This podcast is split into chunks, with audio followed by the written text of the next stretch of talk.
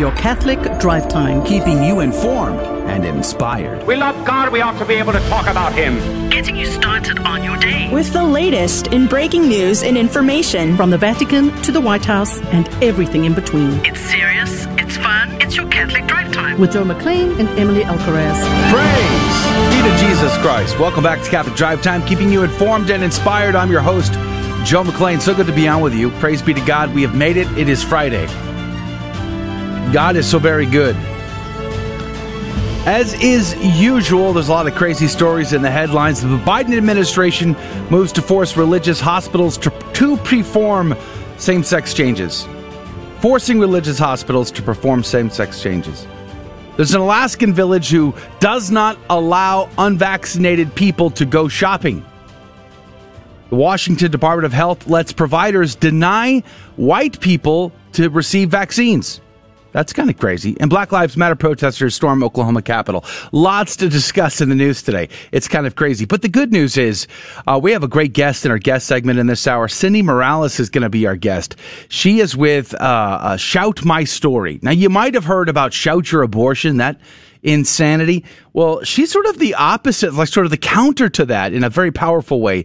Shout my story. These families who were pressured to abort their children because they had special needs, trisomy 18 or Down syndrome or what have you. And the doctors tried to, uh, to pressure them to get abortions. And these families said no to abortion and yes to life and their kids and their stories are moving and beautiful. And uh, Cindy Morales is going to be our guest to share that uh, organization and what they're trying to accomplish today in this hour. Very excited about that. Uh, speaking of which, Emily Alcaraz is here. Good morning to you. Good morning, Joe. Do you have any plans for this weekend? Uh, survive it mostly just surviving. surviving what? Surviving the Napping? weekend. well, well, that's the one thing I wish I could do is just take a long nap so I can get ready for Monday again. But no, uh, we we got some things on the uh, docket for tomorrow. I, I, know that our parish is blessing their our building that we just uh, completed. So there's a big celebration at our parish tomorrow. Not 100 percent sure if we're going to that yet, but then of course there's like a birthday party tomorrow afternoon, and then Sunday we're visiting with friends. So it's probably going to be pretty busy. Plus I have to fix my car again. Same. so, Sounds like fun. Um, yeah. But someone who does not need a nap this weekend because he already took one yesterday. Totally caught up Adrian Fonseca on his Ouch. nap schedule. Ouch. It's good Call to see you. We're just teasing. We're just Before teasing. the show starts, it's a good change to, uh, to see you. you know, it, prior it, to show starting. I, I, thought about sleeping in, uh, decided against it today. Maybe, maybe next Monday. You know, we'll maybe see. next Monday. We'll see. Very generous of you. Very generous. All right. Praise be to God. Uh, so much to dive into today. So we're going to do. Uh, uh, the headline news with Emily Alcaraz here in one moment. Then we'll have the saint of the day, the gospel of the day. We'll do a what's concerning us section. I want to jump into LeBron James. I meant to talk about that yesterday, but with Adrian's uh, uh, uh, missing out on the first hour yesterday, I got really distracted. Uh, so I want to bring that up, plus a bunch of other stories, and then of course we'll have our guest Cindy Morales from Shout My Story. That's all happening in this hour in the next hour, if you are at all able to join us, today is the day where we get the last three opportunities to get in on the prize for our Fear and Trembling Catholic Trivia game show. So somebody's going to be able to win that today. We'll pull a name out of the coffee cup of divine providence. That'll happen in the second hour for those that are able to join us. We surely would love to have you with us. All right. So let's pray for your intentions, for our intentions. Of course, we're still praying for God's provision for uh, Emily's r- replacement as she is uh, transitioning back home. We're praying for her, praying for peace in our country and uh, and peace around the world today for sure. Let's ask Our Lady to intercede for all of us. In the name of the Father, the Son, and the Holy Ghost. Amen. Remember, O most gracious Virgin Mary, that never was it known that anyone who fled to thy protection, implored thy help, or sought thine intercession was left unaided. Inspired by this confidence, I fly unto thee, O Virgin of Virgins, my mother. To thee do I come, before thee I stand, sinful and sorrowful. O Mother of the Word incarnate, despise not my petitions, but in thy mercy hear and answer me. Amen. In the name of the Father, the Son, and the Holy Ghost. Amen. And now the headlines with Emily Alcaraz. An Obama era Justice Department official with a history of pro abortion and pro transgender statements was confirmed to a top position at the agency on Wednesday.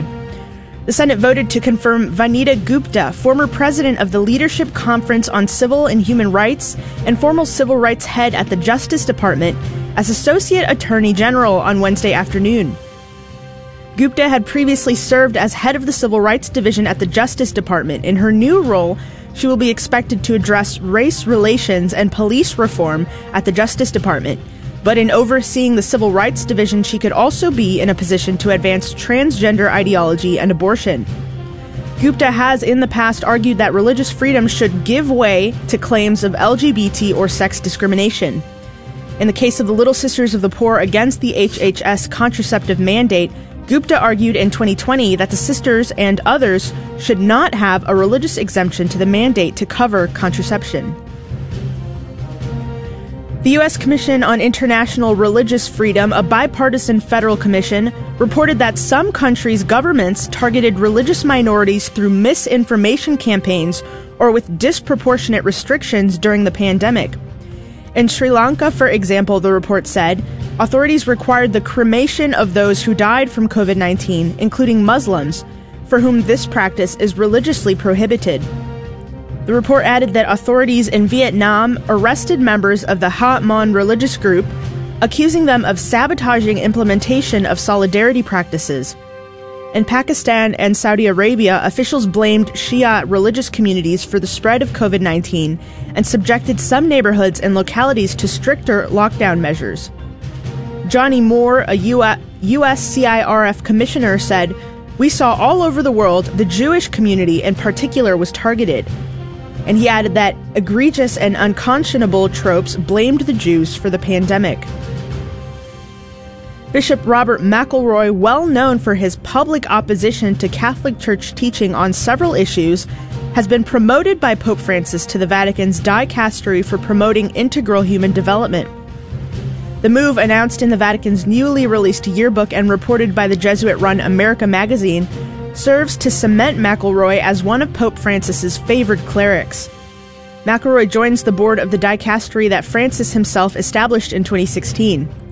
Bishop McElroy, who objects to church teaching on abortion, divorce and remarriage, homosexuality, and the priesthood, has also repeatedly expressed his strong support for the radically pro abortion president, Joe Biden.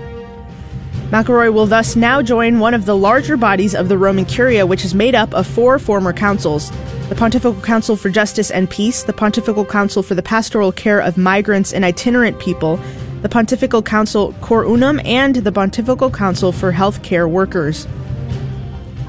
I'm Emily Alcaraz, and these are your Friday morning headlines through a Catholic lens. Praise be to Jesus Christ in all things. Blessed Maria Gabriela Sagheddu, pray for us.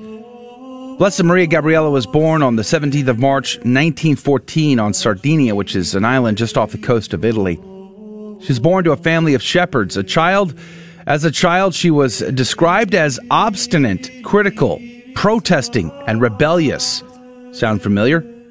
Uh, but also loyal and obedient when she would say no to a request, but she would often act on it immediately. I seem to remember a parable of our Lord uh, in the gospel about that.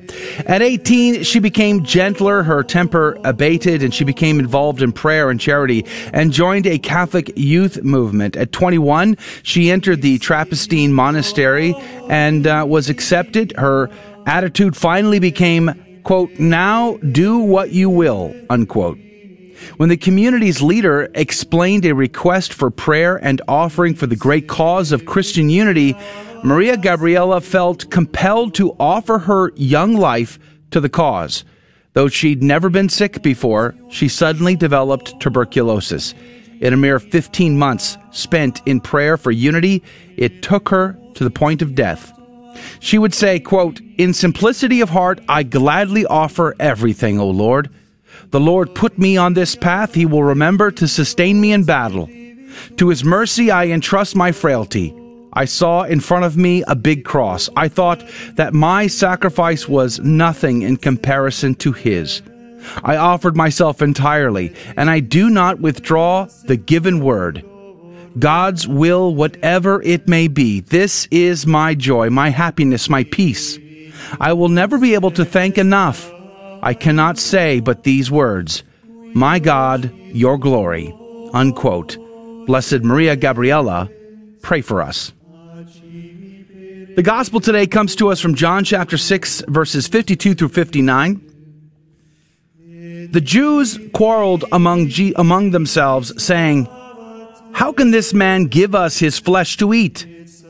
Jesus said to them, Amen, amen, I say to you, unless you eat the flesh of the Son of Man and drink his blood, you do not have life within you. Whoever eats my flesh and drinks my blood has eternal life, and I will raise him on the last day. For my flesh is true food, and my blood is true drink. Whoever eats my flesh and drinks my blood remains in me, and I in him. Just as the living Father sent me, and I have life because of the Father, so also the one who feeds on me will have life because of me. This is the bread that came down from heaven. Unlike your ancestors who ate and still died, whoever eats this bread will live forever. These things he said while teaching in the synagogue in Capernaum, the gospel of the Lord. Praise to you, Lord Jesus Christ. Yes or yes? I mean, do you not love John chapter 6? I mean, I just I just love it. This was John 6 for me. I shared this before. John 6 for me was the critical point in giving my fiat, my yes to Christ and to his Catholic Church.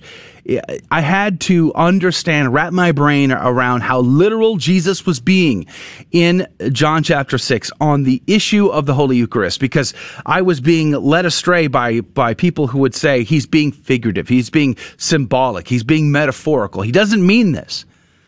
Uh, and yet, that's not the case. When you read very carefully, you see how often, how many times he doubles down on the proposition you must eat my flesh and you must drink my blood. He's being, in fact, very literal here. Very literal. In fact, there's a big difference between the literal take of Scripture and the literalistic take of Scripture. You might hear the phrase, it's raining cats and dogs outside, as John Martignoni likes to use as an example. There, there aren't actual cats and dogs falling from the sky. It's a figure of speech, as we all know. Jesus is being very, very literal here.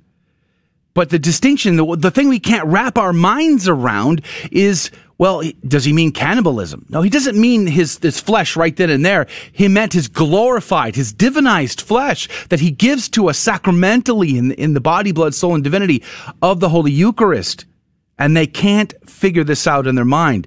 And in fact, um, that's part of the, the challenge here is the Jews are, are really struggling. They're thinking cannibalism. They're, of course, remember Deuteronomy says that you can't, you know, eat someone's uh, flesh or drink their blood. You can't even drink the blood of an animal for crying out loud. They understand that, but they're not hearing what Jesus is trying to say. They first were invited to faith and then that the, the contest, the sort of the test of that faith would be on the Eucharist, his flesh and his blood literally being given to us. Uh, and we must accept that. We must have that. We must live and breathe in him and he in us. And he gives that to us through the sacraments. The early church fathers, of course, embrace this wholeheartedly. I, if, if you really want to uh, get a beautiful insight into the early church, I highly recommend the seven epistles of St. Ignatius of Antioch. And you will see repeatedly his affirmation that uh, the flesh of Christ is in the Eucharist and the actual body and blood, soul, and divinity. But here is what uh, Chrysostom would say. He says, quote, as they thought it po- impossible that he should do as he said, i.e. give them his flesh to eat, he shows them that it was not only possible, but necessary. Augustine would say, whereas this meat and drink, i.e. the body and blood of Christ is such that, that he that taketh it not does not have life, and he that taketh it has even life eternal. I mean, it goes on and on. But here's the kicker St. Augustine would warn us very critically to not receive the body, blood, soul, and divinity in the Holy Eucharist unworthily. Heretics and schismatics, he say, those who are living in fornication, they do so to their destruction. Be warned. Be warned. You must be in a state of grace. St. Augustine warns us all. We'll be right back with a What's Concerning Us. More Catholic Drive Time headed your way.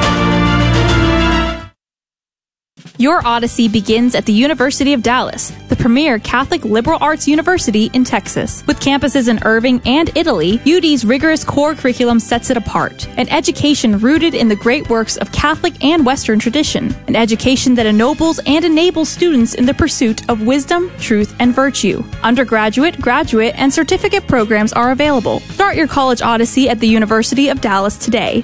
Go to udallas.edu to learn more. GloryandShine.com, a generous underwriter of Catholic Drive Time. GloryandShine.com is a Catholic family owned company making a variety of personal care products ranging from lotions, soap bars, gift boxes, body mist, beard care, and more. At GloryandShine.com, they state their mission is to quote, craft every product with deep intention while holding a vision of sharing the gospel. They are good for the body, mind, and soul. Unquote. God love you, GloryandShine.com. Thank you again. Hi, Joe McClain here, host of the Catholic Drive Time, heard Monday through Friday, 6 a.m. Central, 7 Eastern, right here. And I'm proud to tell you that Real Estate for Life is an underwriter of the Catholic Drive Time. Real Estate for Life connects home buyers and sellers to real estate agents while supporting pro life organizations. Real Estate for Life offers their clients a faith based experience. Real Estate for Life is online at realestateforlife.org. That's realestateforlife.org. God love you. Be to Jesus Christ. Welcome back to Catholic Drive Time, keeping you informed and inspired. I'm your host, Joe McClain. So good to be on with you. I want to thank gloryandshine.com for generously underwriting a portion of Catholic Drive Time. They make personal care products, but they do an incredible job. I got the uh, the Warrior package, and it comes with beard balm and it came with a mint soap bar that unfortunately just didn't. I wanted it to last like 10 times longer because it was so good. Mint, oh my heavens, that's so good. Um, but the packaging, out of this world, beautiful. Um, really embracing uh, the faith in a beautiful way, sharing their product uh, with their faith. It's incredible. So, at any rate, I highly encourage you to check it out. Gloryandshine.com. Yeah, all that made me uh, want to go buy it. Just looking at the uh, the packaging is so cool. I, Yeah. I'm I'm probably gonna go home and buy it. To be was like- honest, it's just I- it looks so cool. The, the the the tissue paper alone, I was like, Yes. It had the Sacred Heart of Jesus, They macked the Heart of Mary. Yeah. uh, it's so cool. I know. I, I, I, the box went missing, and I'm like, honey, Oh, I- honey, what I did you do? who took it. What did you do with the box, the the tissue paper? Like, how many times does a guy say, "Hey, uh, honey, y- y- where did the tissue paper go? I just want to make sure we keep that tissue paper." I mean, every, everybody's inside voice is redneck, right? Just making Mm, Just sure. mine. Just mine. But you know, it was just it's amazing. The Sacred Heart of Jesus, Immaculate Heart of Mary. It's beautiful. I love that. I was very inspired by that. And uh, great product, great people. Anyway, gloryandshine.com. Uh, coming up in about 20 minutes or so, Cindy Morales is going to be our guest. Shout Your Story is her uh, is her project, and it's uh, sort of an uh, it's a counter to the Shout My Abortion movement, which is literally insane. Um, there are a lot of families who've been pressured into aborting their children because of disabilities, trisomy 18, Down syndrome, etc. And there are a lot of families who had the courage to ignore that advice and say yes and keep their children. And those children are beautiful. And um, they share those stories in this project. And Cindy's going to tell us all about that in about 20 minutes from now. There's a ton of stories that I could dive in. I could. I want to get on LeBron James here in a moment. I wanted to talk about that yesterday, but because uh, of uh, needing to produce the first hour and talk and think and too, too many moving plates, I just didn't get to it. But here's a story real quick. It says Biden administration moves to force religious hospitals to perform same uh, same forgive me, let me reread this. Biden administration moves to force religious hospitals to perform sex change surgeries, forcing religious hospitals to act contrary to what they believe about the dignity of the human person, the gift of human sexuality, made in God's image and likeness, and to do these things anyway. Uh, this is reported by theblaze.com says President Joe Biden's administration filed an appeal on Tuesday that aims to keep in place a mandate forcing religious doctors and hospitals to provide sex change surgeries despite their conscientious objections.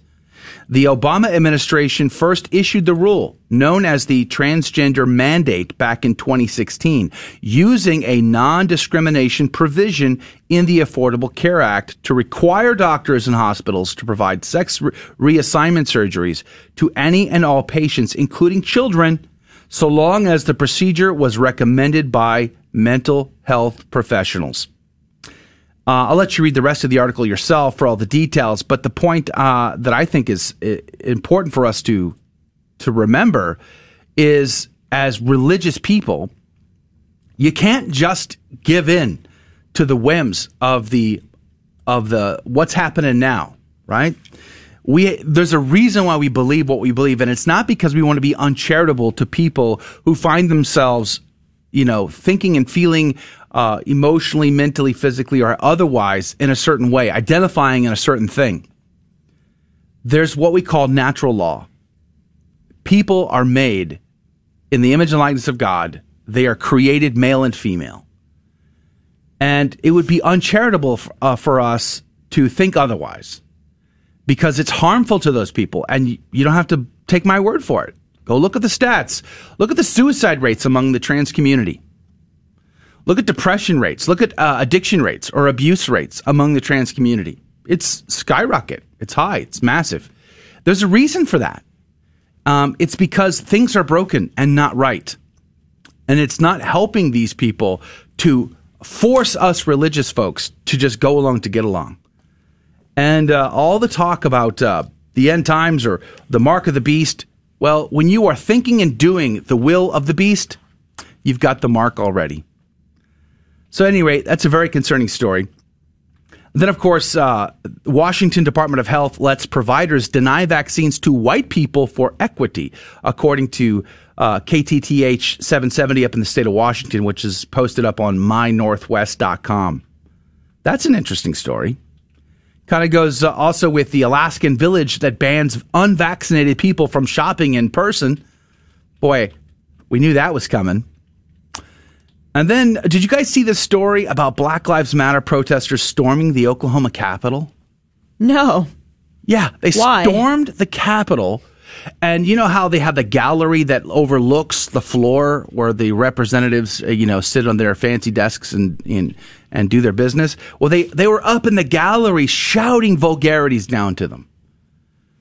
Um, you know, back in January 6th, that was called insurrection apparently not now. Uh, this is the article out of the Epoch Times. It says a group more of more than two dozen Black Lives Matter protesters interrupted Oklahoma's House of Representatives on Wednesday to rally against Republican-backed bills, including legislation that protects motorists who were inadvertently cause harm to rioters or protesters who put motorists' lives at risk. So here's the rub.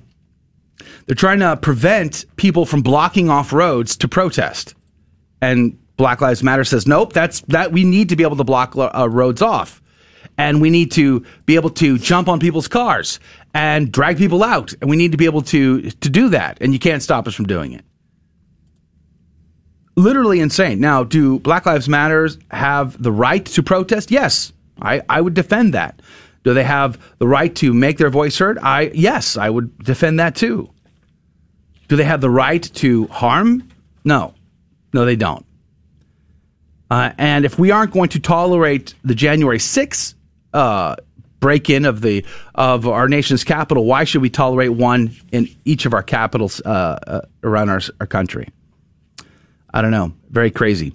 Our, our audience, you can always comment on Facebook, YouTube, or Twitter. You can let us know what you think about all this as well. You know, one thing that's kind of a similar vein is uh, the Daily Wire reported a story on the six six campus hate crimes that turned out to be hoaxes. Now, the important thing to note about this is that these are just six.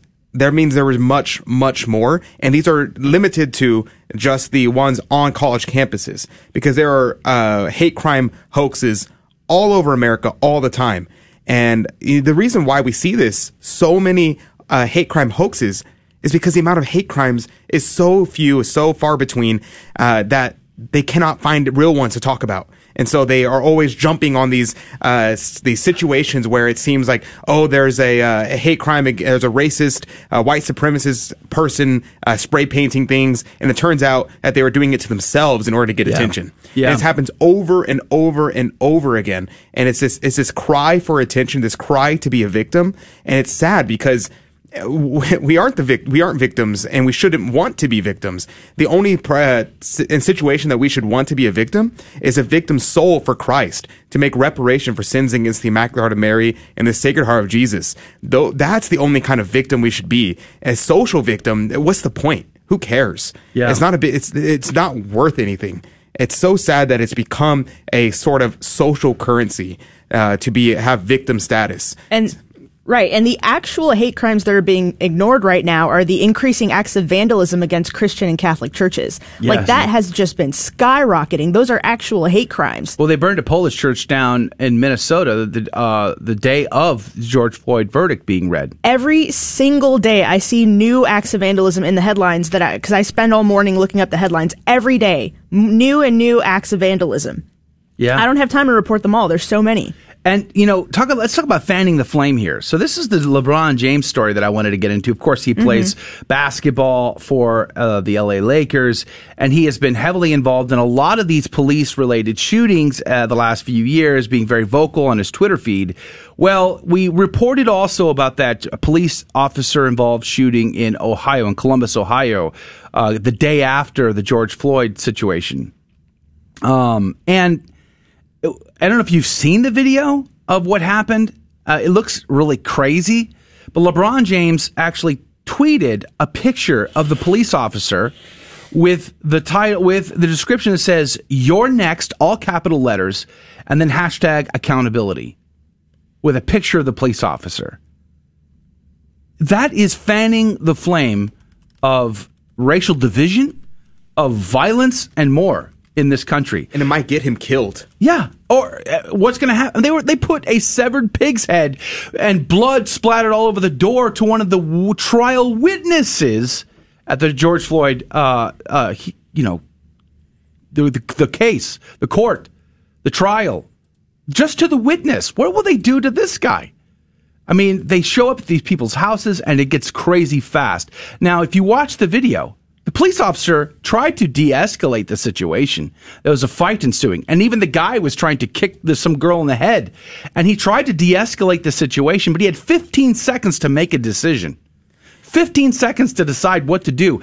And this girl with a knife in her hand is potentially stabbing this other girl, and he decides to uh, to stop that stabbing. Now, Joy Behar, according to lawofficer.com, says uh, she thinks that the officer should have fired his weapon into the air as a warning shot. You know, kind of like they did back in the spaghetti westerns. Like that always works, does it not? I mean, what what possibly could be wrong with shooting your your firearm into the air as a warning to say, E- "Hey, even shop." worse than that is I saw I saw people all over Twitter saying that he should have shot the knife out of her hand or shot her in the in the ankles, like Or I- used a taser. or use or yeah, pulled her taser Right. instead. Uh, it's crazy. The People do not understand how firearms work. Um, and he was probably about what twenty yards away. If you've ever shot a gun from twenty yards away, you're not going to hit a hand. You're not going to hit the knife out of the hand. You're going to miss, and what's going to happen is it's going to go right past your target and hit someone else.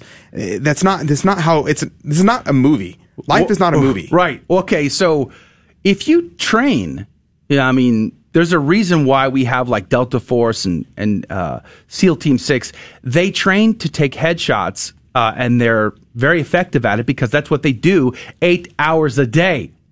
Police officers don't do that. They're too busy working the streets. They're too busy doing their jobs. They can't be at the fire uh, the firing range shooting, you know, thousands and thousands of rounds, practicing shooting the hand. That just is not going to happen. Number one. Number two, 20 yards away, I think that's too far for a taser. And he had seconds, and she was uh, knife in hand, about ready to stab. Shooting up in the air, does that bullet come down? I'm pretty sure gravity's still a law. Does anybody get hurt from that bullet? I don't know. Who We don't knows? follow laws anymore. Who knows? But here's what I would say to LeBron. Not that my opinion matters, it doesn't. But LeBron, how about this? How about you go hang out with the police get in a squad car, and run some shifts. Do some traffic stops. Respond to these domestic violence calls. And see for yourself what it's like to be a police officer and just how hard it is to make a life or death decision in 15 seconds. More Catholic Drive Time is coming right up. Don't go anywhere. We'll be right back. This is Dale Ahlquist with a Chesterton Minute. Have you ever heard someone say, Why do Christians talk so much about God and so little about humanity? G.K. Chesterton says that the people who insist that we forget divine things and think of human things end up talking about how helpless human beings are because of their faulty environment or their fatal heredity or their uncontrollable animal instincts. And it all ends with the old fatalist cry that we must forgive everything because there's nothing to forgive. But these things are not the human things. These are the subhuman things, the, the things we share with animals. The human things are exactly what they dismiss as merely divine. The human things are free will, responsibility, authority, and self denial. The things that are really human are also divine. Want more than a minute? Chesterton.org. Howdy, this is Adrian Fonseca, producer of the Catholic Drive Time Show. Heard Monday through Friday, 6 a.m. Central and 7 a.m. Eastern, right here on the Guadalupe Radio Network. And I'm proud to tell you that Real Estate for Life is an underwriter of Catholic Drive Time. Real Estate for Life connects home buyers and sellers to real estate agents while supporting pro life organizations, offering their clients a faith based experience. They are online at realestateforlife.org. That's realestateforlife.org. God love you. Welcome back to the Catholic Drive Time Show. Today's Friday, April 23rd, and these are your headlines for today. Numerous states of the U.S. have been considering bills regulating abortion in recent weeks. In Idaho, a bill which would ban abortion after the detection of a fetal heartbeat passed the Senate on April 21st and is awaiting the governor's signature. Two bills are currently sitting on the desk of Oklahoma Governor Ken Stitt. One bans abortion after the detection of a fetal heartbeat, and the other would suspend a doctor's license for a maximum of one year if they perform an abortion. If the bills are not signed by the end of the week, they will go into effect in November. In Tennessee, lawmakers passed a bill requiring women to bury or cremate fetal remains after a surg- surgical abortion at an abortion clinic. The bill is now on the governor's desk awaiting his signature. In Arkansas, Governor Asa Hutchinson signed a bill April 21st requiring women who were sexually assaulted and seeking abortion after the 20th week of pregnancy to report their assault to the authorities. And in Ohio, lawmakers are once again considering a version of the Born Alive Infants Protection Act, which requires that doctors provide life saving care to infants who are born alive after an attempted abortion. A British human rights activist has said that it would make a big difference if the Vatican publicly expressed its concerns about the actions of the Chinese Communist Party. Benedict Rogers said in an interview that even a small gesture would be meaningful for those suffering as a result of Beijing's actions both in mainland China and Hong Kong, saying, quote, I would say you don't have to speak out in a directly political way. For example, I think it would go a long way if the Pope were simply to pray for the Uyghurs and Christians in China and the people of Hong Kong, as he does for so many other parts of the world, perhaps during the Sunday Angelus or on some other occasion. Rogers is the founder of Hong Kong Watch, a UK based organization monitoring human rights, freedoms, and also works as a senior analyst on East Asia for the human rights group Christian Solidarity Worldwide. He described the Holy See's current stance on China as puzzling, given its long standing commitment to defending human rights. In a video message sent to a climate summit on Thursday, Pope Francis urged care for nature and the preservation of the environment. He said, I greet you who are gathered in this initiative, which seems to me a happy one. The climate summit of 40 international leaders was organized by President Joe Biden. The Holy Father said the summit encourages humanity to take charge of the care of nature, of this gift that we have received and that we have to heal, guard, and carry forward. This is increasingly significant because it is a challenge we face in the post pandemic era. We need to keep moving forward, and we know that one doesn't come out of a crisis the same way one entered. We come out either better or worse. During the summit held on Earth Day, Biden pledged that the U.S. would cut its carbon emissions to about half of 2005 levels by the year 2030. I'm Emily Alcaraz, and these are your Friday morning headlines through a Catholic lens. Praise be to Jesus Christ in all things. Thank you, Emily, for keeping us up to date on the headline news. Uh, we're just waiting for uh, Cynthia Morales to join us uh, to talk about the Shout My Story campaign.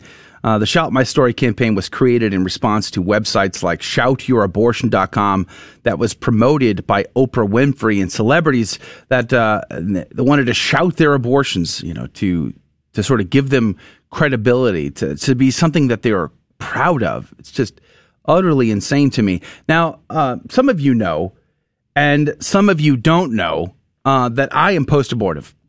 So I grew up um, addicted to pornography from a very young boy. And in my world, that was normal. I mean, your friends did it, everybody did it, everything was normal. Inside, you were you would feel crazy about it. You would feel conflicted and shame. But out on the outside, you saw that everything's, you know, everybody considered it very normal behavior, so you did as well. And so that sort of informed my young adult years uh, and the my time in the Marine Corps. And it was uh, literally insane because when you're addicted to pornography, your brain doesn't work correctly. You don't see human persons uh, made in the image and likeness of God. You see them as as objects to be consumed. So that was my life in the Marine Corps is trying to impress my father, trying to make him proud of me, you know, trying to uh, consume people like trophies on my wall. And um, no matter how much you consumed, you were never satisfied with that. You would it would just be like I got to have more, I got to do more, I got to be more because this is what I thought made me a man. And then there was a young girl uh, who I met, and uh, you know, I pursued her, conquered, and, and, achieved what I wanted to, put that trophy on my wall. And I got a phone call about a month later, and she said she was pregnant. And she said, you know, she didn't know what to do, but she was thinking about abortion. And I said, yeah, that's a good idea. I said, I tell you what, I'll pay for it. I'll drive you there. And I picked that girl up. It was a beautiful day, blue sky, sunshine in Hawaii. We drove over the mountains, 45 minute drive. I never said a single word to her. And I drove her to that abortion clinic. I gave her only one choice, and that was to abort that child. I share the entire story, all of the circumstances uh, of, of what happened in my life that led to that moment and what happened after in a documentary film that I produced uh, called The Other Side of Fear. It's a look at the father wound and how the father wound, uh, especially in my life, but I know in the lives of countless thousands of people all across our planet, has uh, had a lot of effect, a lot of damage in their life. The moment that I uh, helped to take the life of that child through the act of abortion, it almost ended me. It was such a game changer in my life. I got depressed. I started to gain tons of weight. I was still in the Marine Corps and I was utterly depressed to the point of suicide. And when I got out of the Corps in 95, I was uh, drinking myself to uh, to oblivion. I was uh, spending my money in nefarious uh, nightclubs and bars and what have you, and and uh, reckless behavior because I didn't know what was wrong. I just knew something was wrong, and I could not connect those dots. It was a a terrible time trying to find hope in a world of chaos, and you don't have the light of Christ to guide you along the way. That's been the struggle. And it was only through a miraculous uh, a time with, with Jesus in 2002 that began the healing process. Going to confession and confessing my sin, get, taking the burden off of me. It was amazing. So to say, shout your abortion, is so incredibly insane to me, so damaging, so hurtful. So it's a beautiful thing to see an organization like Shout My Story that embraces the dignity of life, even life that others consider not even worthy to live. And to uh, talk about that, Cynthia Morales has joined us now from Shout My Story. Good morning to you. Hi, thanks for having me on. Praise be to God. It's good to have you. Uh, we only have about three minutes before we have to take our break, but uh, we'll have another segment after that. Cynthia, uh, it's good to have you here. Tell us about Shout My Story. Well, Shout My Story is an ongoing project of our organization, which is called Pro Life Champions. And my husband founded Pro Life Champions in 2011 to make our first project, which was called the 40 film, which looks at abortion as a human rights issue. And while we were promoting that film, we met a lot of women who had chosen life instead of abortion. And after we met a few, we we're like, wow, those are great stories. We should say, instead of like the narrative being, I was in a bad situation and I had an abortion and here are the negative consequences. It's like I was in that exact same situation, but I chose life and here's my story. And so the first story we did was called The Story of Mary Grace, which is on the, our YouTube channel, Shout My Story. And um, that those, that's a couple who had a baby with anencephaly and they were urged to abort at uh, 20 weeks, which at the time I thought was you know very strange even though when i was teaching theology i had a student who wrote a paper who had had an abortion um, when she was six months pregnant because the doctor told her her baby there was something wrong with her baby, and she had an abortion, and she wrote about it in her paper. Um, and I just didn't realize that this is normal for um, for doctors to uh, to to encourage yeah. women to abort.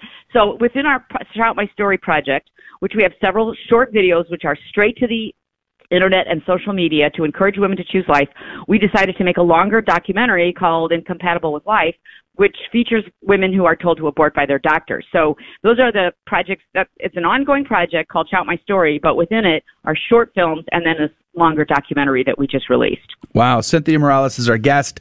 Uh, Shout My Story, shoutmystory.org is the website. But that line, incompatible with life, that is the strangest phrase.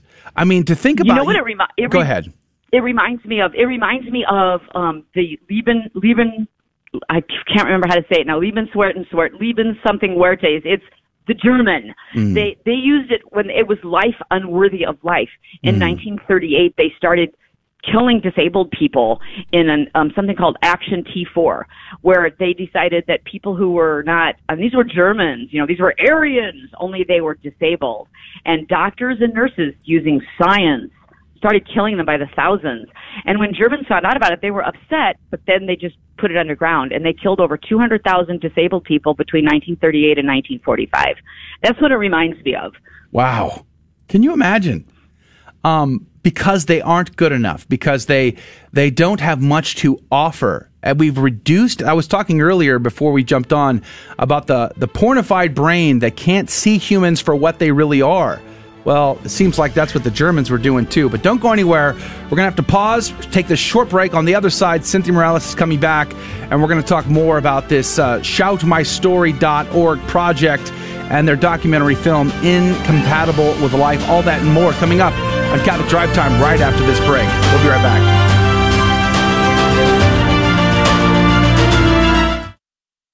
I want it, and I want it now. One Minute Monk, Abbot Placid Solari of Belmont Abbey. Our culture trains us to want things to happen quickly. St. Benedict, however, had a different idea and writes about it in his rule.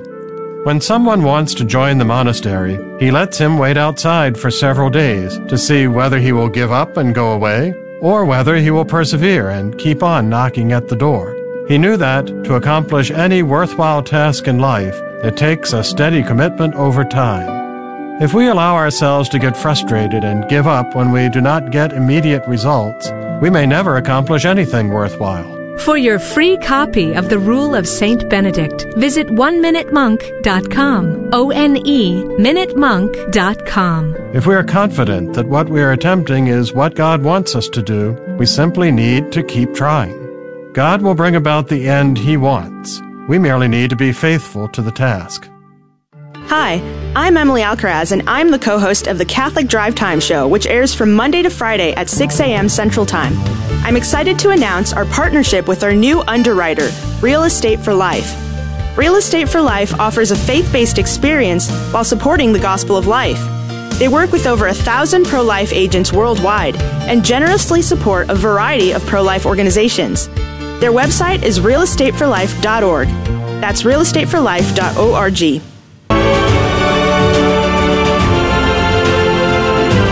Praise be to Jesus Christ. Welcome back to Catholic Drive Time, keeping you informed and inspired. I'm your host, Joe McClain. So good to be on with you. Praise be to God. Cynthia Morales is our guest. Shoutmystory.org is our conversation. It's a it's a uh, counterattack to the shout my abortion nonsense and uh, embracing the dignity and the beauty of human life no matter what. And the stories are just incredible about these families who embraced their their children with special needs and the and the just the the, the bright sunshine of their lives just it's just amazing. You got to see this for yourself. Shoutmystory.org is the website. But uh, Cynthia Morales, welcome back to our program.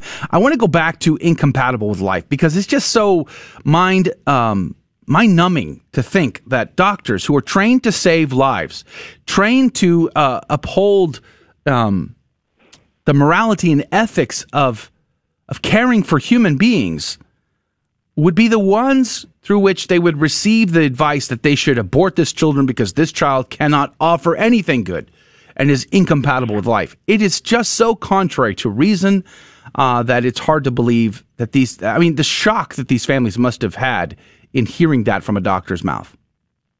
They do. Um, the, the, that's one of the reasons why every family who participated in the film wanted to help make it because they wanted to give a message to doctors that their children are not um, unworthy of life, and quite frequently they're not even incompatible with life for real. Like they don't die at birth.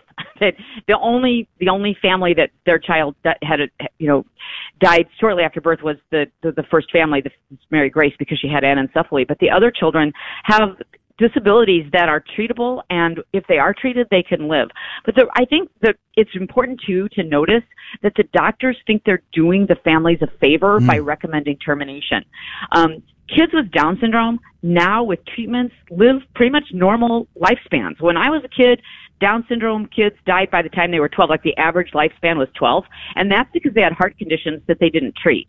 Partly because they didn't know how, and then when they found out how, they, they actually had ethical conversations. Should we give kids with Down syndrome heart surgery? Is that ethical? That was a conversation in that's the 1970s. crazy. No one would have it. It is crazy, and no one would have it now. But that's the conversation that ethics committees in hospitals have with kids with trisomy 18 now, because trisomy 18 is a severely um, life limiting diagnosis, and they see these children as burdens.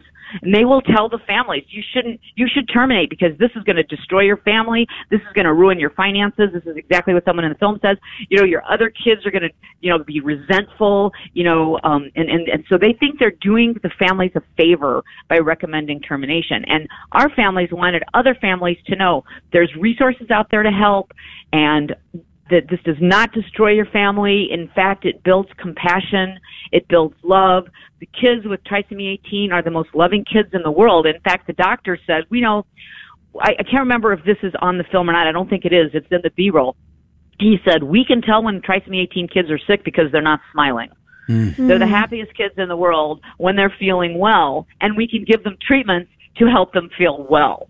So we wanted to let people know that um, doctors are not they're not God and sometimes they think they are and they, they think they have the power to decide who lives and who dies. And this also reflects a utilitarian viewpoint of human beings that has grasped our you know our our zeitgeist in our society. We have the triple unho- I call it the unholy trinity of relativism materialism and utilitarianism.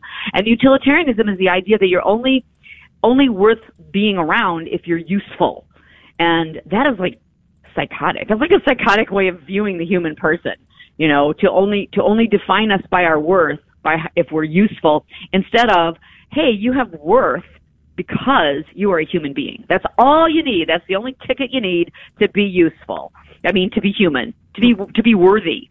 Right. So, um, this is this is the culture of death in a nutshell. You, you know that Pope John Paul II spoke about so often is that we live in a culture now that sees um, the value Uh, of a human person and what they can produce, and and so now this is why we see Scandinavian countries that are like bringing back eugenics that they completely wipe out the the population of Down syndrome children in their in their countries because they don't even give them a chance at life.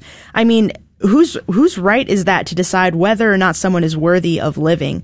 Um, and that's why I'm so grateful for all the work that you do, Cindy. You are so active in the pro life movement and, and activism in general. Could you please share with us some of the other projects that you're a part of? Well, pretty much, um, shout my stories is is what I'm doing right now. But do you want me to talk about the films that we've made? Yeah, that would be great. Mm-hmm. Oh, okay. So we wanted to address different areas where, you know, people choose abortion instead of life. Most, about 70% of women who, according to the Guttmacher Institute, who's are the only, the only people who collect these kind of statistics, 70% of women who choose abortion do so because they lack support. In other words, they don't really want to they don't really want to have an abortion, um, and they don't think about it as killing their baby because if they did, that would be too painful. They think of it as you know clump of cells or whatever. They're telling whatever lies they are. But if they had a partner that said, "I have your back," then they would say, "Let's choose life." But they have partners who will either say, "Get an abortion," um, or whatever you want, I'll support you, which is code for get an abortion in their minds, at least. And so we wanted to um, this this this year, we have a written story on our website of a, of a young woman who chose life when she was in college. Um, this is one we're hoping to film next month. I'm trying to nail down a date with her now, but she's getting ready to graduate from college, so kind of hard. Um, but she was from a strict family from a different country, and when she found out she was pregnant, she thought about having an abortion because she was afraid of her family and she wasn't sure what her boyfriend would think. But fortunately, her boyfriend was supportive and her family, even though they were extremely disappointed in her getting pregnant, they ended up having her back. And so she chose life. We have another person that was that's already filmed named Karina, who we filmed at the March for Life with a similar situation. She had just finished associate's degree. She was starting her bachelor's when she found out she was pregnant. She was from a strict Lutheran family. She wasn't sure, you know, how they'd react, but it ends up that they were extremely supportive and they had her back, so she chose life. So what's the message for those those families and those young girls who that's the typical like I wouldn't say the typical statistically that's who gets abortions are girls 18 to 24 who are like, "Oh my gosh, I'm pregnant. I can't be pregnant. It'll ruin my life." It doesn't ruin your life. The the person who inspired Shout My Story was 16 when she got pregnant and now her child is about 41 and when we met her, this is when the light bulb really went on. Wow, this is a great story. When I met her, she was 36. Her son was 20 in the armed forces, and she was so proud of him. He had his, you know, uniform. She had his picture, and she had a successful internet business. Being pregnant at 16 was a challenge, but it didn't ruin her life. So hashtag you got this girl. And five years later, her son is now married and has a kid. So now she's a grandmother. So abortion doesn't just destroy one life, it destroys generations. Yeah. And when you choose life, you build generations. Yes, so true. Cynthia Morales is our guest. Uh, shoutmystory.org is uh, the website. And uh, it is really a, a great counter effort to the uh, shout your abortion story. Can you? I mean, I, as I was sharing bef- before you jumped on, Cynthia, I was sharing my own. I'm post-abortive, and my own story of, of uh, abortion and the the negative effects it had in my life.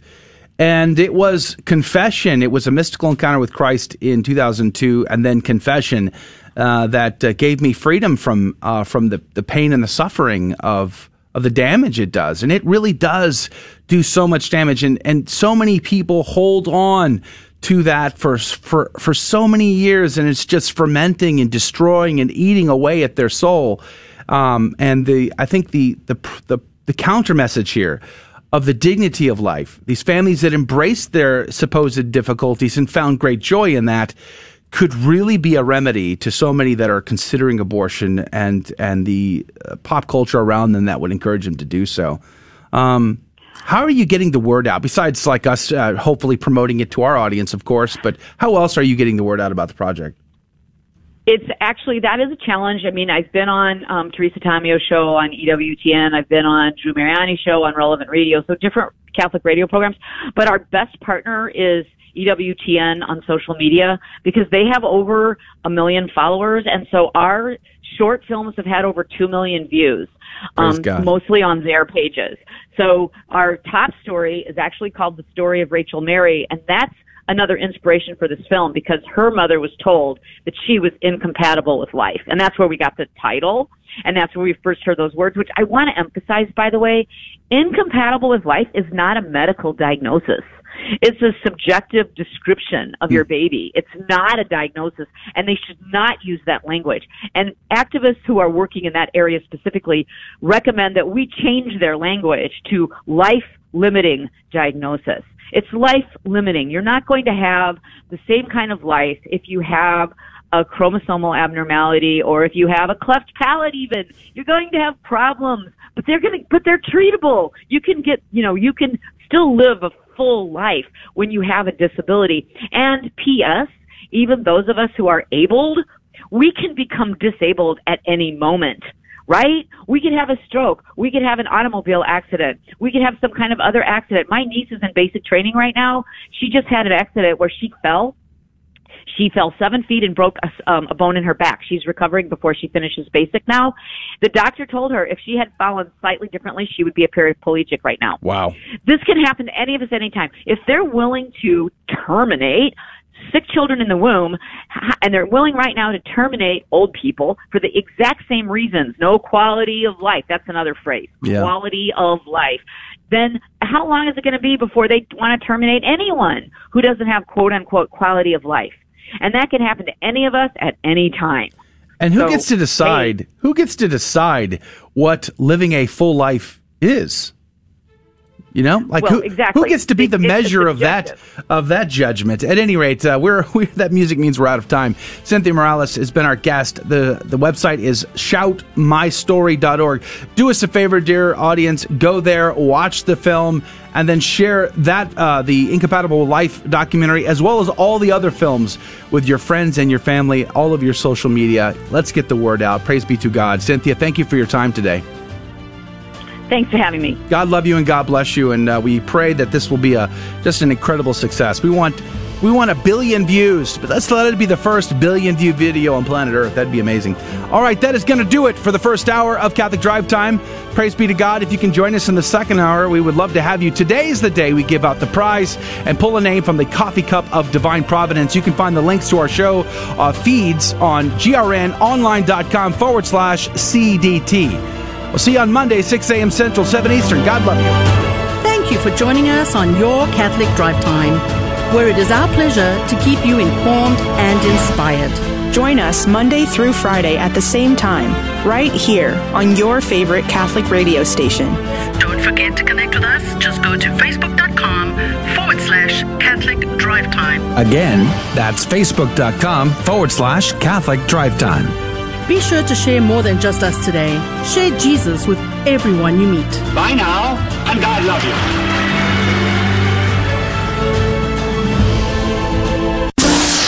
Are there any basic rules for doing apologetics? 1 Peter 3:15 says, "Always be prepared to make a defense." Always be prepared, scripture tells us. How can we always be prepared to make a defense of our faith?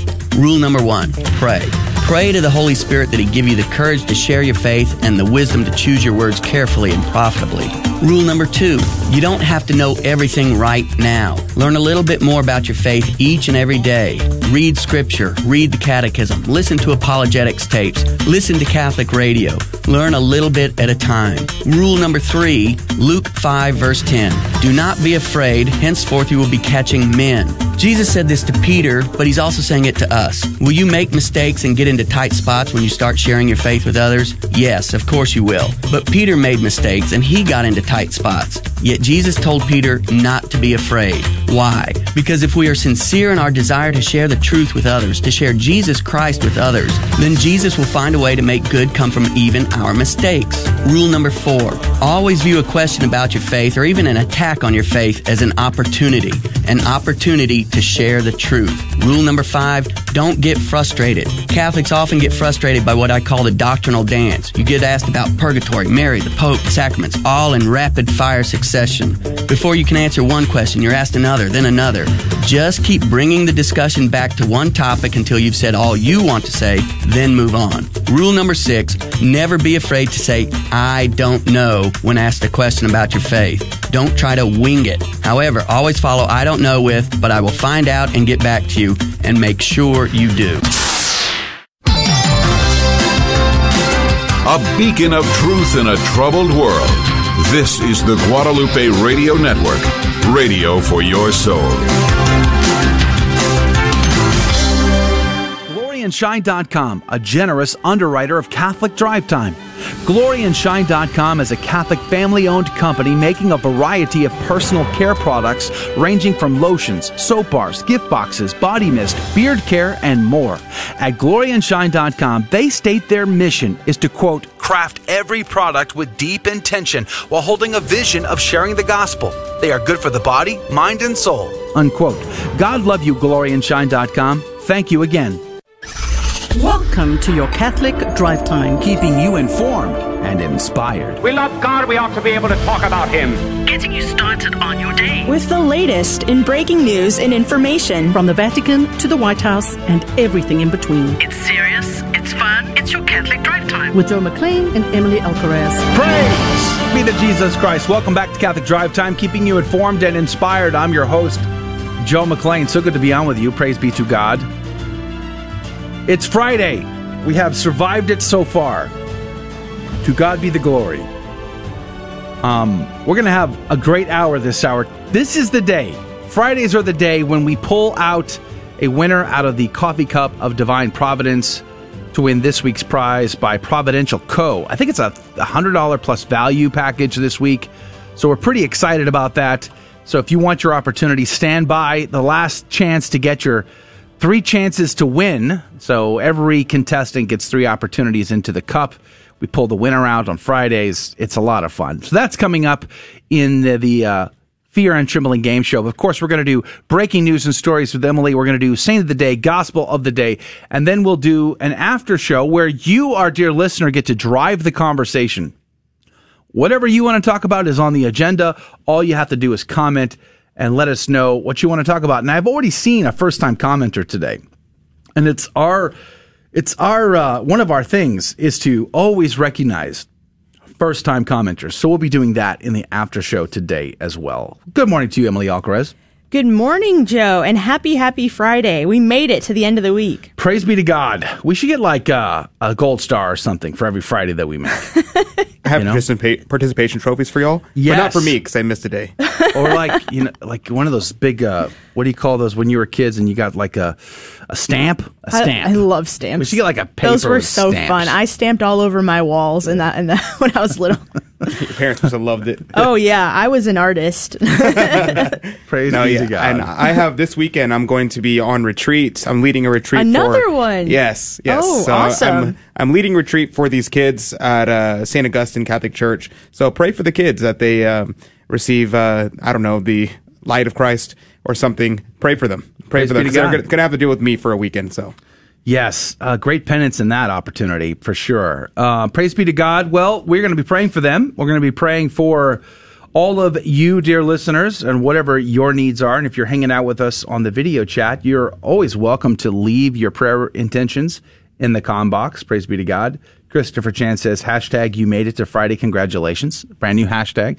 Christopher Chan is like our in-house uh, hashtag generator. So he just starts pumping them out. Um, but at any rate, we're going to be praying for you. But here at the team, we're praying for our radio apostolate, the Guadalupe Radio Network, and I'm praying for God's divine providence to provide for us someone to fill in, uh, to join the team after Emily departs in May. She, of course, is heading home, so we're praying for her and for her future, for God's will for her. But uh, we need to round out the team, so we're looking for the best candidate to do that. And we uh, we have a short list, praise be to God, but we're we're praying and discerning. So at any rate, we're praying for that. And let's dive, in. There's so much to get into today. I'm very excited. Well, oh, before I do that, but let me just tell you, we're going to post the conversation with Cindy, Cynthia Morales. So we just, or Cindy Morales, forgive me. We talked to her in the last hour about shoutmystory.org. Great conversation. We're going to be posting that later today on YouTube, on Rumble, even on Facebook. But I wanted to mention really quickly that if you're hanging out with us on Facebook and you're wondering why you never get notifications, it's probably probably easy for me to say, right? It's Friday. It's probably because you don't both like and follow the page. And you got to hit the bell notification on Facebook side. I wanted to mention that. Uh, notifications are driven by that. So, and they've really started to follow the YouTube model. So you might want to look into that. All right, let's pray. In the name of the Father, the Son, and the Holy Ghost, amen. Remember, O most gracious Virgin Mary, that never was it known that anyone who fled to thy protection, implored thy help, or sought thine intercession was left unaided. Inspired by this confidence, I fly unto thee, O Virgin of Virgins, my mother. To thee do I come, before thee I stand, sinful and sorrowful. O Mother of the Word incarnate, despise not my petitions, but in thy mercy hear and answer me. Amen. In the name of the Father, the Son, and the Holy Ghost. And now the headlines with Emily Alcaraz. Work began on Tuesday on the completion of the spire atop the Virgin Mary's Tower of Sagrada Familia in Barcelona and is scheduled to be completed this December. Spire will terminate with a 12 point star 24 feet in diameter made of textured glass and illuminated from within, symbolizing the morning star, the sign of the Virgin Mary and the Mother of Jesus, the faithful protector who guides us to Jesus by day and by night. The cornerstone of this basilica was laid in 1882. The basilica is the masterpiece of Antonio Gaudi, who devoted 43 years of his career to the project. A date for the project's completion has been set for 2026, 100 years after Gaudi died in a car accident. Since his death, the progress has been based on the artist's plaster models and copies of his drawings, which had been partially destroyed in a fire set during the Spanish Civil War and which were later reconstructed. The architect was a devout Catholic and has numerous modernist arch- architectural pieces throughout the Barcelona. His cause for canonization was opened in Rome in 2003. Claire Culwell, who survived an abortion attempt, has written a new book entitled Survivor An Abortion Survivor's Surprising Story of Choosing Forgiveness and Finding Redemption.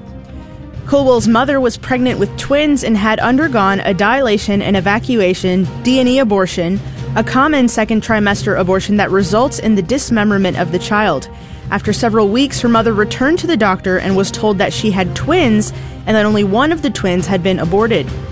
Claire, the surviving twin, now speaks out about abortion and has testified before members of the Kentucky state legislature on a proposed heartbeat abortion ban in 2019 and also testified before members of the Texas state legislature on a bill requiring care for abortion survivors.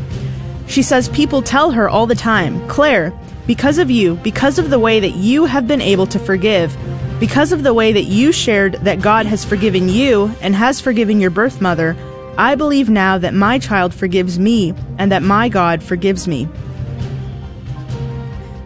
Pope Francis met with a water polo team on Thursday and shared a message about the importance of teamwork. The team is made up of multiple Olympic athletes, including an Americ, American, Ben Hallock, who hopes to be a part of the U.S. men's national team in the Tokyo Olympics this summer. The Holy Father said, When I speak with athletes, I say the same thing, the same two things. Teamwork is the first thing. In sports, the biggest defeat for an athlete is to work to play alone. Pope Francis said that his second piece of advice to athletes was not to lose the amateur spirit of sport because this is the true source of the mystique of sports. The water polo team from Liguria, northern Italy, gave Pope Francis a pennant signed by each of the athletes, athletes, and one player also gifted the Pope a water polo cap for the Argentine national team. The team president Maurizio Felugo said, In such a difficult period, Pope Francis is a beacon that illuminates our path, which is made up of joy, passion, but also of sacrifice. I'm Emily Alcaraz, and these are your Friday morning headlines through a Catholic lens. Praise be to God in all things. Blessed Maria Gabriela Sagheddu, pray for us. Blessed Maria Gabriela was born on March 17, 1914, on Sardinia, which is an island just off the coast of Italy, born to a family of shepherds.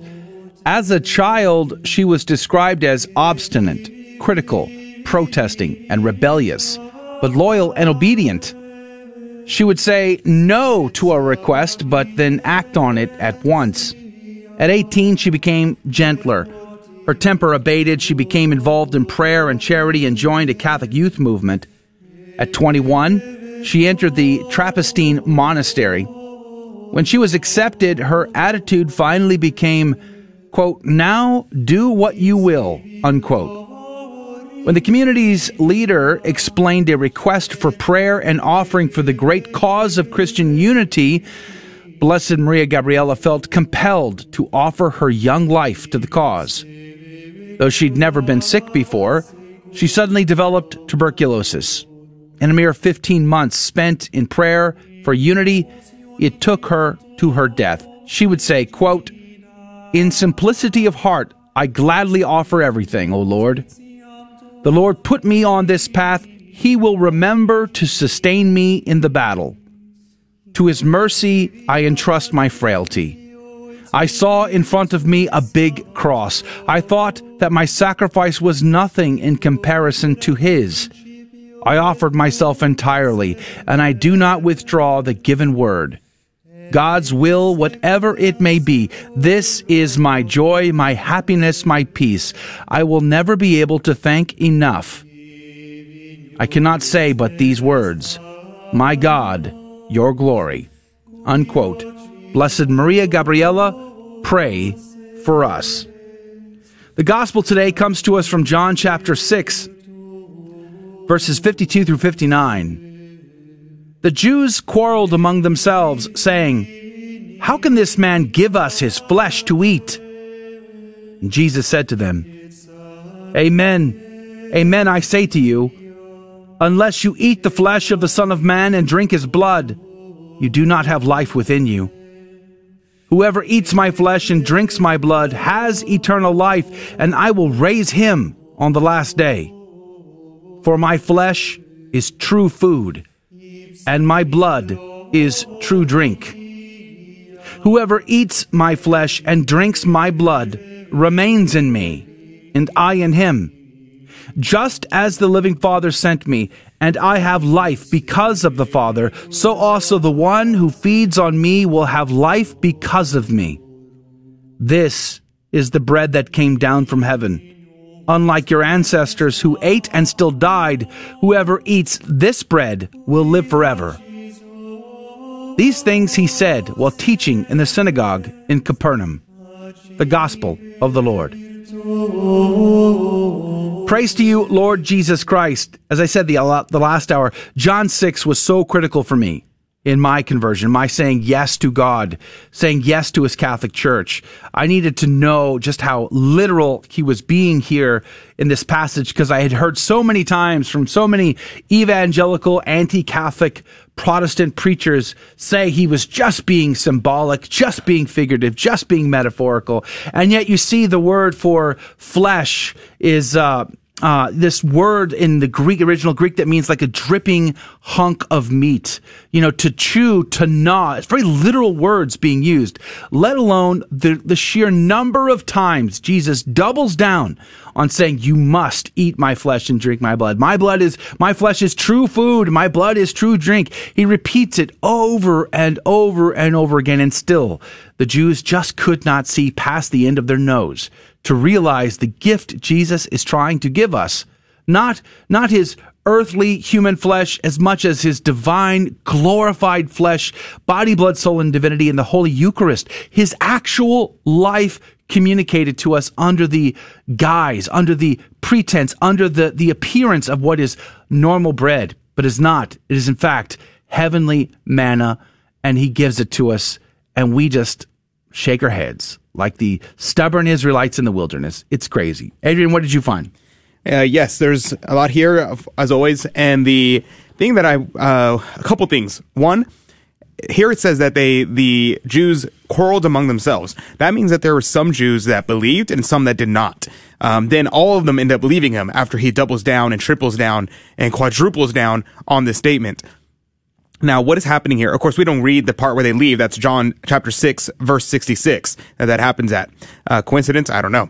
You tell me. And the, and so here we see, I'm going to take this opportunity to approach the modern understanding of the Eucharist and the lack of belief in the Eucharist. We found out recently that uh, the majority of Catholics do not believe in the real presence of the Eucharist. This is shocking. This is horrible.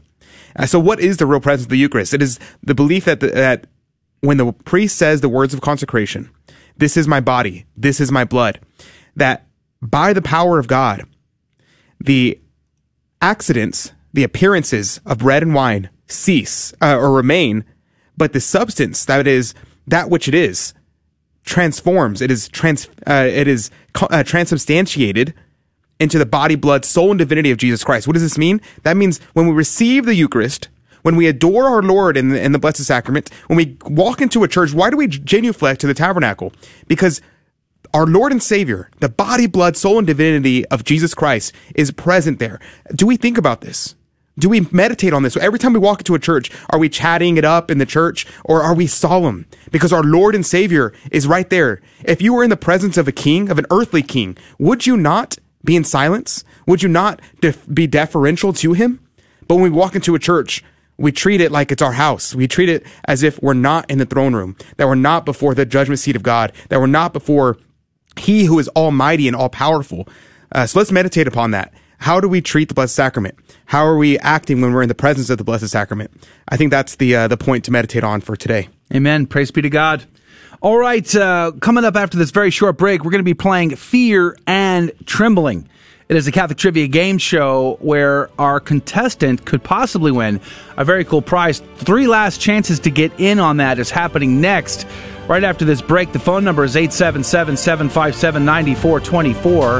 877 757 9424. Don't even need to know the answers. It's that easy. All that coming up right after this very short break. Catholic Drive Time and Fear and Trembling is next. We all know children have a natural innocence and a sense of wonder. Yet our world is full of distractions that can pull families in the wrong direction. But with the help of God and a church family, your children can grow in the security of faith, hope, and love. Weekly Mass provides that critical faith foundation needed in life. So if your family hasn't been to Mass in a while, we'd like to invite you home. Discover more at CatholicsComeHome.org.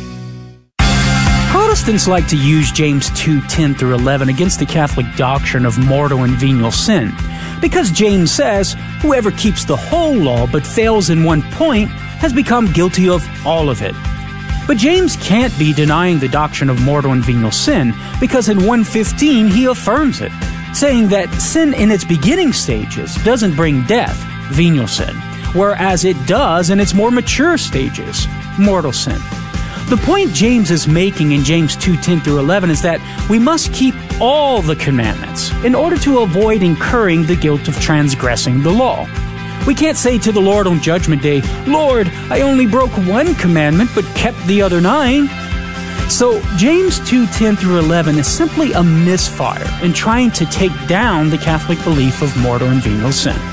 I'm Karlo Broussard with the ready reason for Catholic Answers, Catholic.com. For 2,000 years, we've helped the poor and comforted the sick. We've educated generations of children, developed the scientific method and college system. We support marriage and human life. Guided by the Holy Spirit, we compiled the Bible.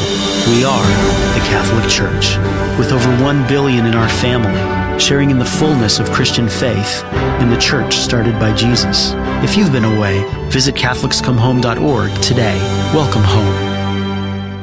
Welcome to another round of Fear and Trembling, the Catholic trivia game show that helps you work out your salvation by the seat of your pants. It's a 50 50 chance, and prizes are involved. Avoid the weeping and gnashing of teeth. Call now to take your shot 877 757 9424. And now, your host, Joe McClain. Praise be to Jesus Christ. Welcome back to Catholic Drive Time and Fear and Trembling, the Catholic Trivia Game Show, where we have a secret and hidden agenda. So please do me a favor. Do not share this publicly with anyone. Okay. So just keep this between us. But we like to do a few things here.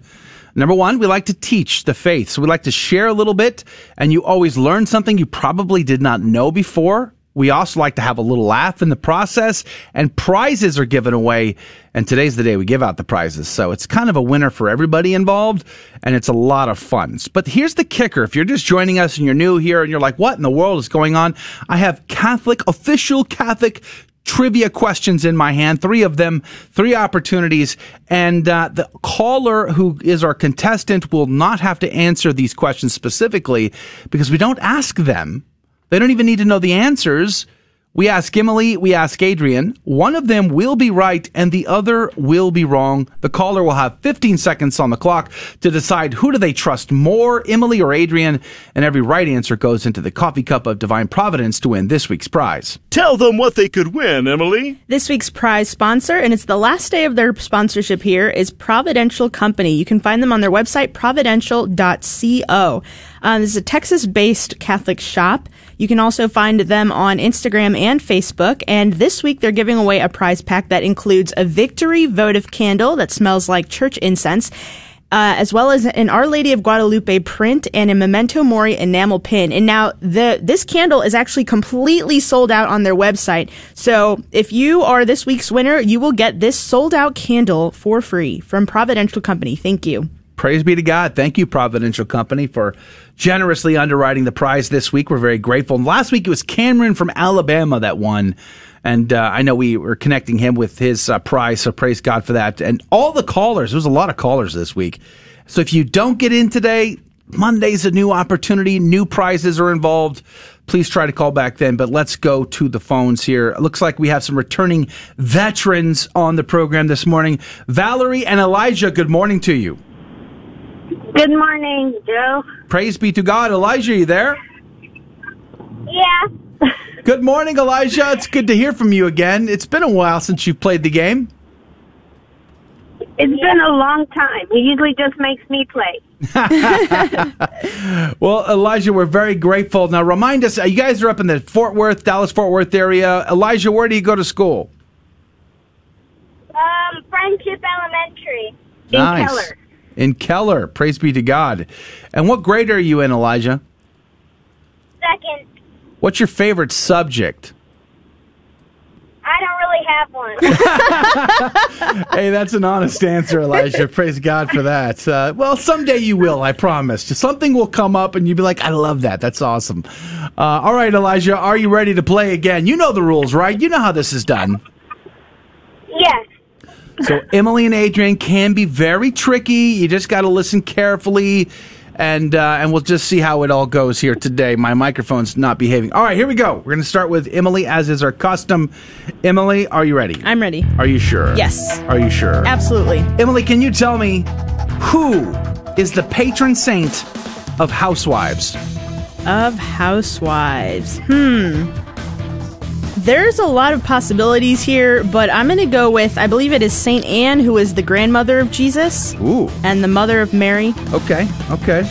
Saint Anne. Let's see what Adrian has to say. Adrian, can you tell me who is the patron saint of housewives? That, that's a that's a good question. Um, I'm gonna go with Saint George the Dragon Slayer. Saint George the Dragon Slayer. Yes. Pa- patron saint of housewives? Well, I mean, he saved a Is that be- saved a wife. Because right? housewives have to slay a lot of dragons at the house. I mean, have you been to my house I mean- lately? Is that what you're trying to say? you- uh, those dust bunnies get kind of rowdy, you know. and so do children and husbands. All right, let's just see what happens here. Uh, Adrian is on the hook for St. George, the Dragon Slayer. And Emily is on the hook for St. Anne, the grandmother of Jesus. Who's right? Who's wrong? 15 seconds on the clock. Elijah, what say you? Emily. Survey says.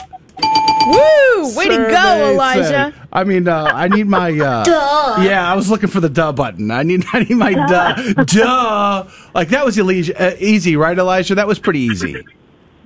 Yes. Yeah, that's fairly easy. Well, let's just see how the next one goes. This one could be interesting. We'll have to keep it uh, PC. You got that, crew? All right, here we go. A- Adrian, we'll start with you. Adrian, can you tell me what is cursing? Uh, cursing. That would be the. Um, let's see. I would say the calling down of some evil on a person, place, or thing. Hmm. Okay. Like, calling like down. putting a curse on someone? calling down evil upon someone. Got it. Or something. Or someplace. Got, okay, let's see what Emily has to say here. Emily, can you tell me what is cursing?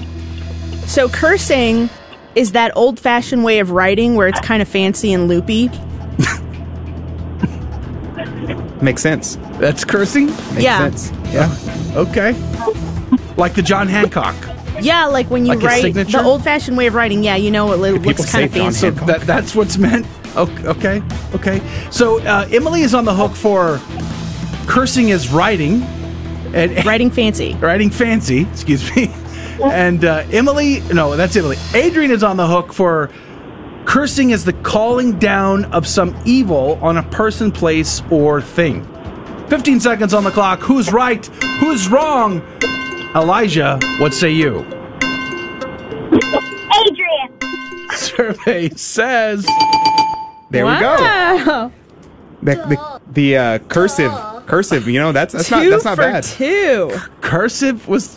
I, I really thought I was going to trick you, cursing. Elijah. You couldn't come up with a better and Elijah, do you know what cursive is? I'm not even sure they teach that anymore. My poor grandmother's rolling They over right just now. started teaching it. Did Oh, they? see, Oh, they're teaching so you it. do know what it is. Elijah, I, I'm, He I'm- knows he can't read it.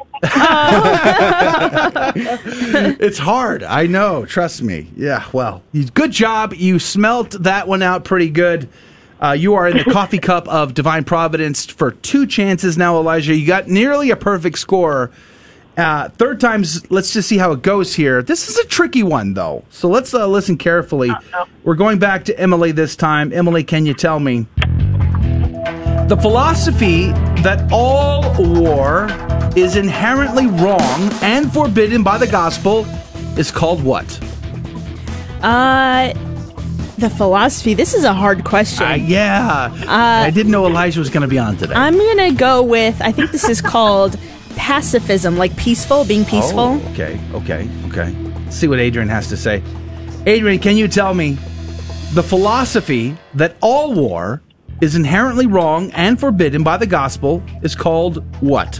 Hmm, that's a tough one. Okay, I'm gonna go with hmm warhawkism. What? Warhawkism. Oh, That's a philosophy? never It's a heard of philosophy. that It is a philosophy. Okay. Wow. Adrian is on the hook for Warhawkism. Uh, the Alabama listeners are really happy right now. Uh, Adrian is on the hook for Warhawkism, and Emily is on the hook for pacifism. It's a deep philosophical question, Elijah. 15 seconds. Who's right? Who's wrong? What say you? Emily? Survey says. Whoa, Congratulations. three for three. Three for three. I don't know how you did it, Elijah. I did not help at all. Wow, Elijah, you're so I am smart. concentrating on driving. Praise be to God. Let's keep it safe. Let's be very pacifistic while driving. How about that? Uh, congratulations, Elijah. You are in the coffee cup of divine providence for three chances right as we speak right now. Uh, Emily is, uh, is putting your name in there and she's about to mix everything up. And then uh, I'm going to keep you guys on the air because it could be God's divine providence that your name is pulled out, or it could be someone else's. We're about to find out. She is shaking. She is trying to find a name. I'm trying to be fair here. She's trying to uh, keep it real. Okay, okay, I have a name. We have a name. What? It's Valerie and Elijah. You guys won. There you go. Congratulations, Elijah. You are the winner. How do you feel? Good. Good. Well, there you go. Praise God. I'm glad you feel good. Uh, you are going to get connected to Providential Co., and they're going to be sending you the prize pack. Big prize this week. Praise God.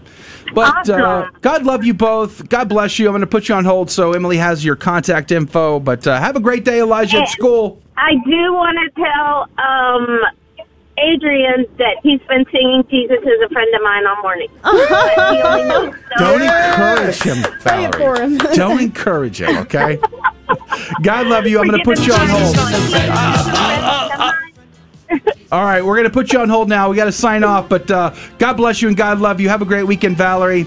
And Elijah, have a great day at school. That is going to do it for the radio side. Hopefully, you can join us in the after show where we'll conversate and be silly and throw inside jokes around and, and praise all of our first time commenters. You can hang out with us on YouTube, on Twitter, and on Facebook, and you can find the links to all of that on our website, grnonline.com forward slash CDT. And if you're going to go to Mass or you're going to listen to Mass, please keep us in your prayers. We'll see you back here Monday morning, 6 a.m. Central for Catholic Drive Time, keeping you informed and inspired. God love you. God bless you. Have a great weekend. You for joining us on Your Catholic Drive Time, where it is our pleasure to keep you informed and inspired. Join us Monday through Friday at the same time, right here on your favorite Catholic radio station. Don't forget to connect with us. Just go to facebook.com forward slash Catholic Drive Time. Again, that's facebook.com forward slash Catholic Drive Time. Be sure to share more than just us today. Share Jesus with everyone you meet. Bye now, and God love you. Praise be to Jesus Christ. Welcome back to the after show where we conversate about whatever it is on your heart, on your mind, whatever you want to talk about. You get to drive the conversation through your comments. All you got to do is comment wherever you're hanging out, wherever you're listening. Just let us know what's on your mind. If you're brand new, if you've never commented before, we give special uh, praise and thanks to those first time commenters. So make sure that we understand you're a first time commenter. We did see some first time commenters um, during the show. So we'll be doing that here in a moment. As soon as Adrian gets back from the phone lines, he's uh, saying goodbye to uh, Valerie and Elijah. Great contestants this morning, right, Emily? Yes, uh, Elijah, you made my day. And so smart, an eight year old, I, I mean, second grade, probably eight years old, got those questions right. Yeah, praise be to God. I, your cursive question, I was just like, this poor kid. I didn't even know if he knew what cursive was. Uh, he did. And he did. Wow. He, He can't knew. read it, though. No, yeah, especially my cursive. Oh my, it's bad.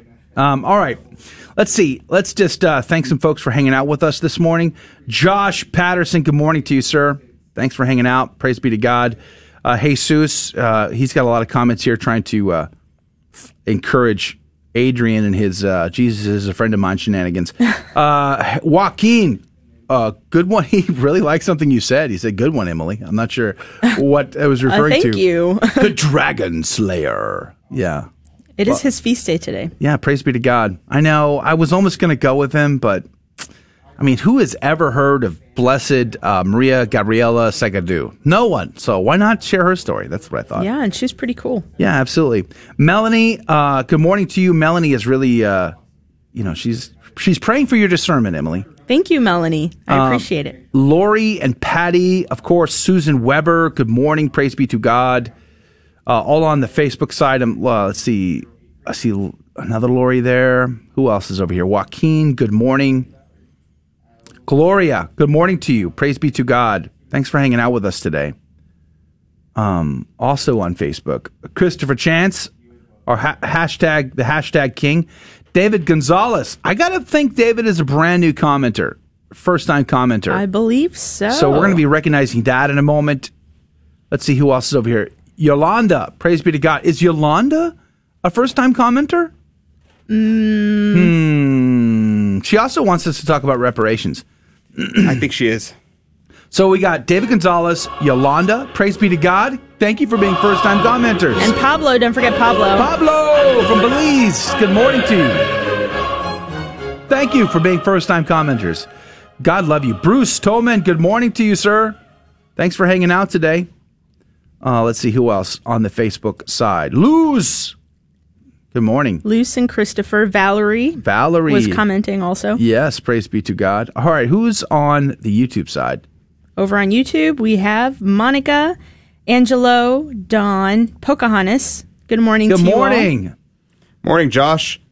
He's uh he's on the uh, Catholic Drive Time side, so he doesn't get the uh the what is it top fan sticker on because he's on watching from the Catholic Drive Time side. Wow. Well, you got to earn your keep, Josh. Yeah, You'll you get have to there, be buddy. there. keep plugging. Keep plugging. Let's see. We got a spammer. So I'll delete that. You did? Who was our spammer? Uh, there's uh, we've had we've been having spammers for a while now. People will just like will jump on, uh, post links like I just Yeah. found the cure to cancer. Cure to uh, cancer. Give me a million dollars and I'll give it to you. Yes. Um, so I've been deleting those comments because they're popping up. Uh, David, man, man, Adrian, your words fire me up. Can I add you on Facebook, please? Yeah, sure. I'm no problem. Every, Alaric. all, all our listeners, feel free. Alaric, good morning to you. Don, over on YouTube now, Don. That's interesting. You've switched sides. It's good. Praise God. I'm glad you're there. Uh, but we nor- normally see you over on Facebook, but it's good to see you. Angelo, Monica, got your email, Monica. God love you and God bless you. Monica's very happy that you were late yesterday. Why? she was like thrilled. Ouch. She was like, uh, praise be to God. She was worried that if you'd got up on time, something bad would have happened. Oh, well, that's good. oh, good. that's, true. That's It's true. all about divine's God, divine providence, right? Absolutely. I prefer Susanna's take, and I'm still waiting on my McDonald's You know- breakfast. I'll tell you what. I'll go buy some breakfast after the show and bring it. Home. Can you get It's the one with the Friday. What are you gonna pancakes and get? it's Friday. No meat. Yeah, anything with that, pancakes. Can we can we postpone until. Monday? At No. least we get some meat out of the package. No, no meat. Good grief. David L from New Hampshire. Good morning to you. Buddy on Facebook said, uh, "Semper Fi, brother." Semper Fi. Is he new? buddy, y- buddy. you have to be. I've never I, seen I gotta Buddy. believe he's new.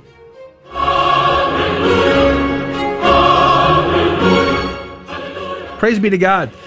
Uh, I got out in 95, stationed at Kaneohe Bay in Hawaii, Miles 24. I was swinging with a wing, brother. I'm not sure what you were doing. Uh, were Oh, you, you're right, were- Josh. Were, you Sorry. a ground pounder? I'm not sure. What's he say? No breakfast age. Oh, I forgot. Me and him are fasting. Good call. Hashtag accountability. Oh, you caught me, Josh. Hashtag accountability. But okay, I, That- that doesn't- Emily. That that shouldn't affect us. no, I'm not fasting, so I mean, he should still have to go yeah, that actually doesn't change anything and bring as far as. I'm concerned. Just because Fine, he can't I'll go eat get it. breakfast for y'all, and I'll eat I don't nothing. I'll understand watch what y'all the eat. Problem is, with him. so uh, praise Thanks, be to Josh, God. for reminding me. Yeah. Uh, Jesus, my friend, my friend Jesus, he um, he was talking about uh, you know Jesus is an old school radio guy. Uh, Jesus Robles, because he's a full time police officer, but he's also an old school radio guy. So he really appreciates and loves the art and craft of radio. So uh, you know, I was telling, I was sharing a bit of my story where we're while while we were waiting on Cynthia to join our program. Or is it Cindy or Cynthia? Full name Cynthia. We call her Cindy. So I could I, I got it right. Either way. one is fine, yeah. Praise God, because I usually get people's names wrong, and it's very embarrassing. Um, so I was uh, sharing a bit of my own story, which Jesus was a part of that uh, project, that journey that I was on and filming. And I, I actually shared a bit of, I produced a small segment of Jesus's story. I have a lot more content for Jesus to put out. Uh, someday I'll, I'll get there, I promise. Uh, it's actually quite powerful. So he was just uh, commenting on me sharing my story of being post abortive. You can find my film, which I tell my story about my father wound and my abortion story and all of the rest. You can find that at livinghislife.net. Uh, But if you go to, we'll probably post a link to it, I guess, on Vimeo. Vimeo is a great place to find it. Just look for The Other Side of Fear. Joe McClain, The Other Side of Fear. You'll probably find it. Is that your grandma, Adrian? Where? On YouTube? Uh, 'Cause, maybe. uh, oh, yep. That's that's my big fan my of your grandma. Get Emily an English muffin, hash brown, and coffee at McDonald's. Wow! Wow. oh my goodness! Grandma Uh, called you out. Thanks, Grandma. Thank you, Grandma. think- I, appreciate that. Hey, Grandma, can you send me a couple dollars for that? for Oh, wow. for What? English- I- Don't do it. Sorry, sorry. I meant to Don't ask do her it. that off air. Sorry. Wow. yeah. Yes, sir. Uh, what else? Let's see here. Uh, Joanne, Joanne, good morning. Uh, that's got to be a first time commenter. I don't remember seeing Joanne before. Joanne, where? where are you On- I'm seeing it on Catholic Drive Time Facebook. Uh, no, I think she is a she's a been here Joanne before. I think. Joanne, I think. are you a Joanne, let first-time know. Good commenter. morning to you. Good morning. Let Praise us be to know. God. Yeah, I'm trying to see. Hmm. I don't know. Yeah. I'm uh, still chuckling over the Dragon Slayer. I I, I was. I, Kate Vincent Patriots of Housewives. my, but the funny thing is, I could see it. I mean, I could. I mean- Yeah. my wife could make a case. Well, let, let Okay, me. well- so let me explain my reasoning. My reasoning is one, uh, Saint Bonaventure is a patron saint of bowel movements, and he like literally has And- and never- Saint Therese? and because he and I'm sorry, and Saint Therese, patron, saint of missionaries. missionaries. She never left her Exactly. convent. And so I was like, he rescued a uh, woman who was supposed to go get married, and so I was, you know, can make the connection there. And Joanne said that she is a first-time commenter. so you know what that means. She gets Jesus is a friend of mine. What? That's the wrong one. no, it's the right one. That was that was the one. Jesus is a friend of Joanne is Perfect. the first time commenter. Welcome to the family. She gets the hallelujah. Oh, right, right, right. My my bad. My bad. What? I forget. I forget sometimes. Uh, sometimes? Sometimes? man. Come on, What are we talking man. Good grief. I, the typical real way, the appropriate way, the best and highest way, like sort of like, you know how you have like the high mass and the high solemn mass kind of thing? The greatest of the great would be the horns of the apocalypse as a way of just saying thank you for being a first time commenter. You know, I saw It's someone. epic, I why. saw someone getting into a Twitter fight the other day. Um, I'm, I'm always the silent observer. Someone getting into a Twitter fight because they thought that high mass shouldn't be called high mass because it implies that it's better than a low mass, which I thought was interesting because also the so woman PC culture. the woman claimed she was a liturgist. Uh, she probably is, to be honest. Like the people who are liturgist, uh, there's a, this there's a joke in a lot of the Catholic circles that liturgists are like the everybody's least favorite people because they have tons of opinions and uh, yeah, it's it's so wacky. The whole yes, there are there is a hierarchy of good and bad in the spiritual life. Uh, most clearly exemplified in Our Lady being the Queen of Heaven and Earth, and Saint Joseph receiving protodulia, Our Lady receiving hyperdulia. There's a hierarchy of angels. The whole entirety of the spiritual life is a hierarchy. It's it's just true, uh, and so that's why we have greater and lesser prayers. For instance, saying going to mass, going to holy mass is the highest prayer you can have. Praying the holy rosary is a very high form of prayer. Uh, saying one Hail Mary when you wake up is a good prayer, but it's not as good as saying a rosary. There is hierarchy to our prayers. And so the same thing is said for the Mass. A Mass said in solemnity, said at a high altar, said with all the vestments, said with a Gregorian chant, um, with all the proper vestments, with all the proper servers. This is a more dignified way of worshiping God and is therefore receiving more grace, uh, receiving more um, than rather than less. There's a general principle in the spiritual life: you get what you ask for. The knock and you will receive. Uh, knock and the door shall be opened unto you. So ask and you shall receive. Right? And in a solemn high mass, there are more prayers. There are more things happening. Um, so it's objectively just a higher form of the mass, and that's just talking about within the Latin mass. You have solemn high masses, you have um, low masses, you have missa cantatas, and then you also have an apostolic mass or a mass with a bishop. And so these these are have various hierarchies to them, and so it's it's nonsensical to say that one is not higher than another. I, I've been to a pontifical high mass one time. It was incredible. That's like as high liturgically as you can get. I would love to do that someday. I've never been to a pontifical mass. Um, yeah, that's super cool. So yeah, uh, that's it's just it's so silly that people have this idea. It's like It's this like egalitarianism. Jinx. exactly, exactly. Amen. Uh, see, this is why I'm sad that Emily's going to be going. Uh, but yeah, so Well, there you go, egalitarianism—the equality, meaning like everything needs to be equal, and that's just not how the life works. Not here, nor in the afterlife. Uh, in hell, there will be a lower archy. In heaven, there will be a hierarchy. Yeah, levels of hell. That's what Dante wrote about. Exactly. So, did you uh, mm. did you see? Uh, there was another first time commenter here. On uh, by the way, first of all, Joaquin, Oh. amen, brother, preach it. Hashtag the horns. It's epic. I agree, brother. All right, but Mary, Mary is Mary Barone a brand new commenter? I think so. Possibly. She says she she says the difference between a liturgist and a communist. One can negotiate with a communist. Oh man. That- that's pretty good. That's, it's, it's funny because That's absolutely savage. That's savage. That's right.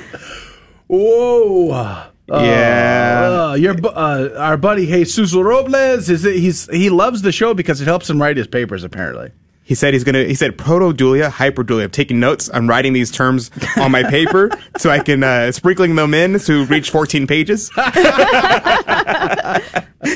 just, just no. Here's Just- here's here's the word you use throughout your paper just to increase word count. Ontology.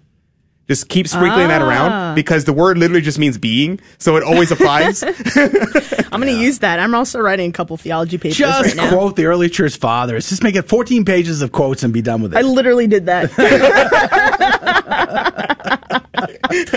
I put I put ten pages of quotes and then put a little bit of my own writing in between. That's amazing. That's how you write a paper. That's how you get her done right there.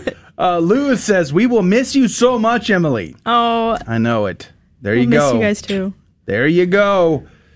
Uh, Christopher Chan says, I often repeated salvation history to make my theology papers long enough. yep. Yep. Well, that is the way the early, I mean, St. Stephen did that, did You mean he like not? Bishop Schultz's homilies? Yes. Oh, easy now. No, uh, seriously, his, he goes through for his confirmations. He'll literally just go through all of salvation history. It's like a forty-five minute homily. Yeah, yeah, it's funny. I love it. Like every priest has that one homily that you hear them give all the time. Yes, true story.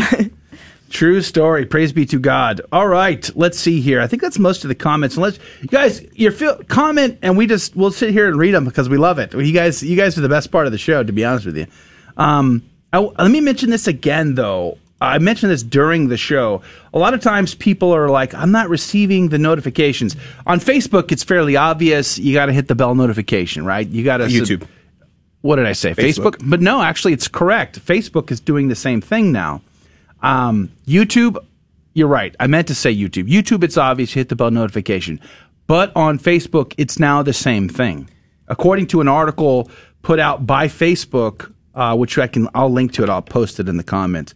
It says for live video notifications, you have to actually hit the bell notification now. Well, they follow. don't. They don't have a bell notification. They button? do, according to this. If you look at it right Where? here, uh, come over here and I'll show it to you. I'll, I'll, I'll post it in well, the comments. Because I'm looking for a bell notification to click. You can see it. Maybe it's on the mobile app side, but they actually have an icon that looks like a bell, just like on on YouTube. Hmm. And you actually have to click it and to get the notifications and when people go live. So, but here's make sure you're following our page on Facebook, uh, not just like but follow as well. And then if you see an icon, then click it. If you don't, then I guess don't worry about it. But according to this article, you actually have to click the uh, the bell.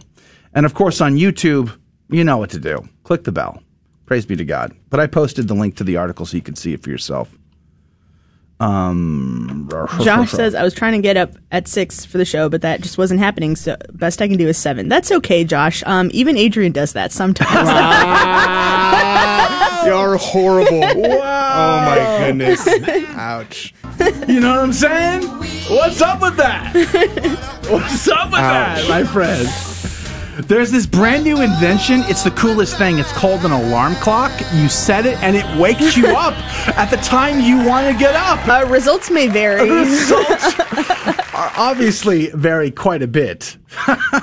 Ouch. Praise be Ouch. to God. Roasted. Roasted. Dang, Melanie. ouch. Yeah, that's it's, it's happened to all of us. Everybody now We- and again. we've all been there. We've all been there. It's Slam, Just, it's Melanie just a says. part of life. Unfortunately, Adrian's just worse at it than the rest. No you know, deal. you know. I've big decided. I'm no longer sad Emily's leaving. Which, you know, I just decided right now. That's rough. yeah. Bye. Bye, Felicia. Bye, Felicia. I should get that on a button too. Yeah, we should, shouldn't we? Uh, anyway, we're gonna get in trouble. We're, we're just we're really bad. Um, Christopher Chance, I suspect my professors got tired of me writing about the problem of evil and the solution of the cross, uh, but they never called me out on it. Good times. Jesus, yeah. What's he saying? I smelled chicken because you got Ouch. roasted. Ouch! Because you got roasted. Burn. I, I'm more of a red meat kind of person. I so uh, maybe maybe like a steak. Yeah. No. Don't talk about meat on. Friday. You would smell barbacoa if you started roasting. Not on Friday, guys, please. You know, somebody wanted us to talk about reparations. Who was that? Uh, let's back. It was one of our first time commenters. Yes, praise be to God. Let's see. she meant like Catholic reparations, right? I don't know. I'm not sure. Yolanda. Yolanda wanted us to talk about re- reparations. Fairly certain she meant Catholic reparations because she put prayer hands in a dove. Okay. Yeah. So, what do you think about that? It's good stuff. Good. Yeah. Good stuff. Making reparation. Every first Friday. Yes. Uh, you know, are you sure she doesn't mean like the reparations that are coming up in the headline news, like the Jesuits uh, paying Possibly. reparations? You know, uh, I find that a fascinating topic. Actually, there's a great book. Um, if you want to learn more about Catholics being involved in the slave trade during the 19th century in America, uh, there's a great book called Faith and Fury The Rise of Catholicism During the Civil War by Father Charles Connor. We actually had him on as a guest. What was that? Yeah, that was a while back. a while back Yeah. now. Um, it's a good book. I highly encourage you to read it. It's published by Sophia Institute Press. I'll link to it. But um, and in the book, you'll you'll discover the Jesuits actually owned a slave plantation, which is part of the reason why they're Mhm. talking about making reparations. So I was, I'm not sure, Yolanda, if you're talking about making reparations for sins, well, that's a better topic to talk about. But I wasn't I- sure what you were referring to. I'm pretty sure she meant um, reparations for sins because of the prayer hands and the dove. Um, makes it seem that she was talking about that, but I'm not sure. But Lori said, explain First Fridays and First Saturdays. Uh, so Our Lady Fatima appeared and she asked for uh, the First Friday's reparations. And so we, uh, the fir- five first uh, Fridays specifically is what she asked for, but now we kind of do it every Friday because uh, every first Friday of the month, all 12 months of the year. Why do we do that? Because the, a lot of people don't do it. A lot of people don't do the reparations. So we do extra for uh, everyone who's not doing it. But we, we all should. And what, what does this constitute? We need to go to uh, Mass, uh, go to confession, receive the Blessed Sacrament, and pray and meditate upon uh, five mysteries of the Holy Rosary. That's the that's it. That's all you have to do. And we're making reparations for sins and outrages against the Sacred Heart of Jesus and the Immaculate Heart of Mary. The first Saturday devotion. This is referred uh, to the Sacred Heart of Jesus, if I'm not mistaken. Y'all can correct me if I'm wrong, but I'm fairly certain that it's in regards to the Sacred Heart of Jesus devotion. And so you would go to on a Saturday, and you will pray the prayers of um, for the Sacred Heart.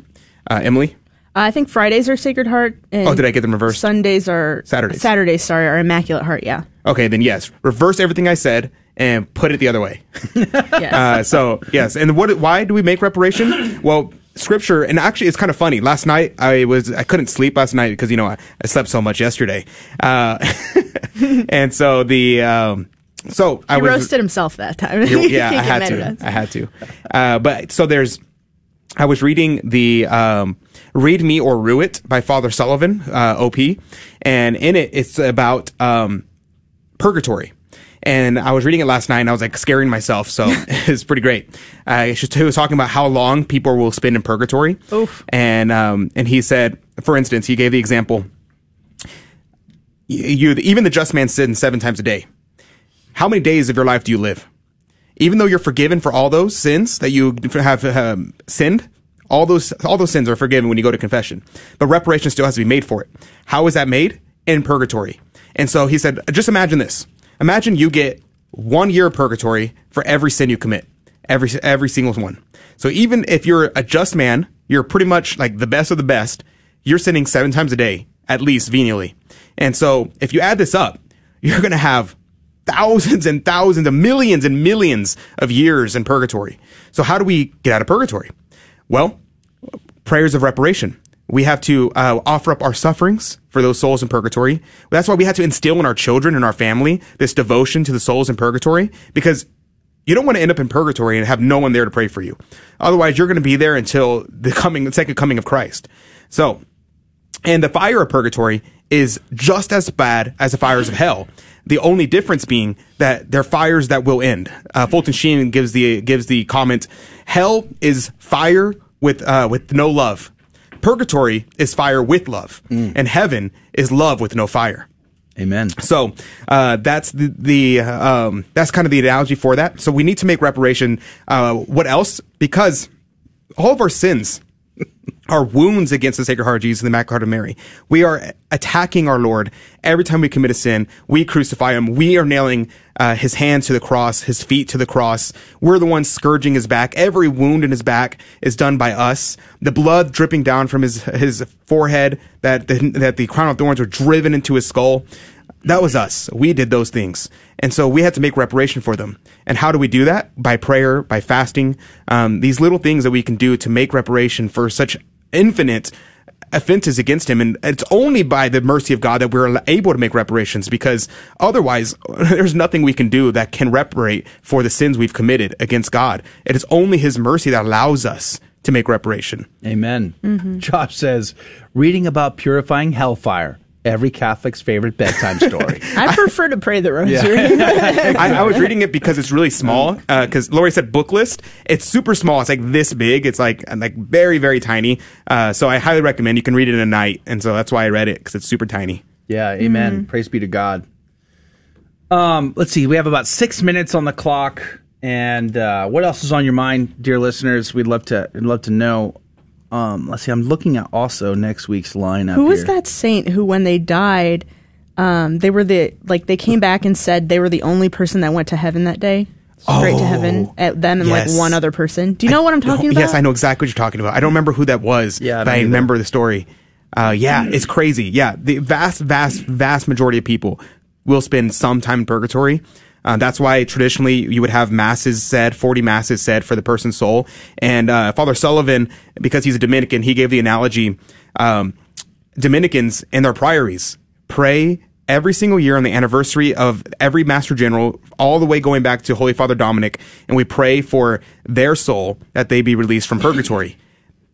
Yeah. That means these people are, we're praying for souls that died 700 years ago, and not just 700 years ago, or 800 years ago, I guess. And not just that, but also like super holy people. The superior generals of the Dominican order in general have been incredibly holy people, people who have known the faith, have preached the faith, were living a mendicant life. Um, and even they, uh, the Dominicans are praying for them every single year for the rest of eternity because they, uh, they recognize that it's possible that they're still in purgatory. Yeah, and I spent the summer. I, w- I really like going on walks, and I spent the summer going on walks through the cemetery, and I would pray for the souls there every single day, um, because you don't know like which one of those souls are still stuck in purgatory, and um, when you get to heaven, like you're going to be greeted by all the souls that you prayed for that are going to be like, thanks, it was your rosary, it was your Hail Mary that, that was finally what I needed to get from Mm. purgatory to heaven. So I've made always made it a point to pray for the souls in purgatory because um, y- you're going to want that to be you someday, somebody praying for you. Amen. Amen. Praise be to God. Well, let's see here. Uh, Josh. Joaquin, have a great day to you, brother. Have a great day. Yeah, I know. Like Josh is like, you know, you guys are back and forth. From Josh is from big- laughing to uh, to deep theological conversation, the average conversation with Adrian Fonseca. Sounds about Uh, right. Josh, yeah, that honestly, every time we get together, this is basically our conversations. Uh, he said, I think we have to remember that passage of time in purgatory isn't known, so it's not as if souls feel 700 years of suffering. Actually, it's much worse than that. Father Sullivan, Father Sullivan said that, yeah, I, I know. Father Sullivan said one moment in purgatory, it feels like a century. So 700 years is, mu- is much, much worse than 700 years of suffering.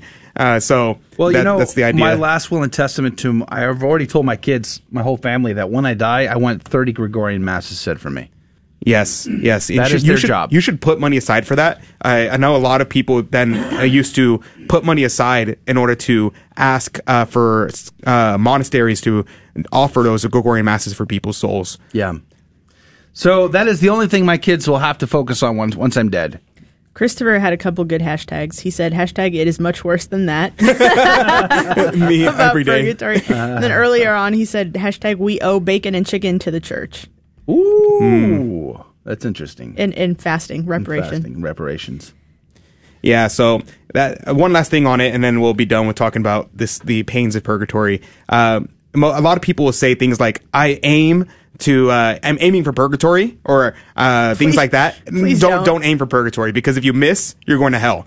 Uh, so aim for heaven and just be grateful if you land in purgatory. But and uh, pick up the book, super short. He talks about how you can avoid purgatory, receiving indulgences, making reparation while you're alive, uh, these kind of things, so you can lessen your own time in purgatory and foster in your families a devotion for praying for your deceased loved ones. Pray Mhm. for your deceased deceased loved ones, Yes. uh, even those who have died a long time ago. Begin praying for them. So that that's the last thing I'll say on that. Yes, and remember, Christ said, "Be perfect as my heavenly Father is perfect." So we have high standards to live up to. Amen. Amen. Um, we have about two minutes left before we have to say goodbye for the weekend. You know, I wanted to mention we try one of the goals we have on this show is to bring to you guests that we find interesting people that have uh, some expert information level information on a particular subject um, some of them most of them we prefer to always talk to catholics when and where possible sometimes we can't for instance this past week i think nick mckinley although i'm not sure if he is or isn't um, although i think i did see a Chi-Rho on his cell phone when he held it up i have to go back and look at the video again but my point is, we're always striving for incredible guests to bring great information on particular subjects. Uh, we get a lot of no's. There's a lot of high level guests that won't come on the show for various reasons. uh, and it it can be incredibly frustrating uh, to try to bring you the best possible. It's it's a frustrating process to have to get told no quite a bit. I would ask that because you guys are our super fans, you're hanging out to the to the, the bitter end here. You're the super fans. Would you offer that up as a prayer request that the Lord would open doors and give us the ability to reach the best of the best, to bring the best possible information to the conversation, to enlighten uh, you and the rest of our listeners on any particular subject that we're trying to address? I'd be very grateful to you. Uh, I don't, I don't personally need credit for anything in life, but I really want the show to serve you, the audience, in a profound way. And getting access to some incredible people, not even famous people necessarily, just the people with the best information. I would be grateful. So please add that to your prayer list. And also, of course, you know, finding Emily's replacement is also a big prayer request need as well. All right, so that's going to do it. Next week, we have, uh, right now, Austin Ruse is going to be on the program, and looks like a Sherry Blumquist and we're still booking up more slots for next week. So pray for that. We'd be very grateful to you. God love you. God bless you. Have a great weekend. We're looking forward to seeing you back here on Monday, 6 a.m. Central, 7 Eastern for Catholic Drive Time, keeping you informed and inspired. Take care. Thank you for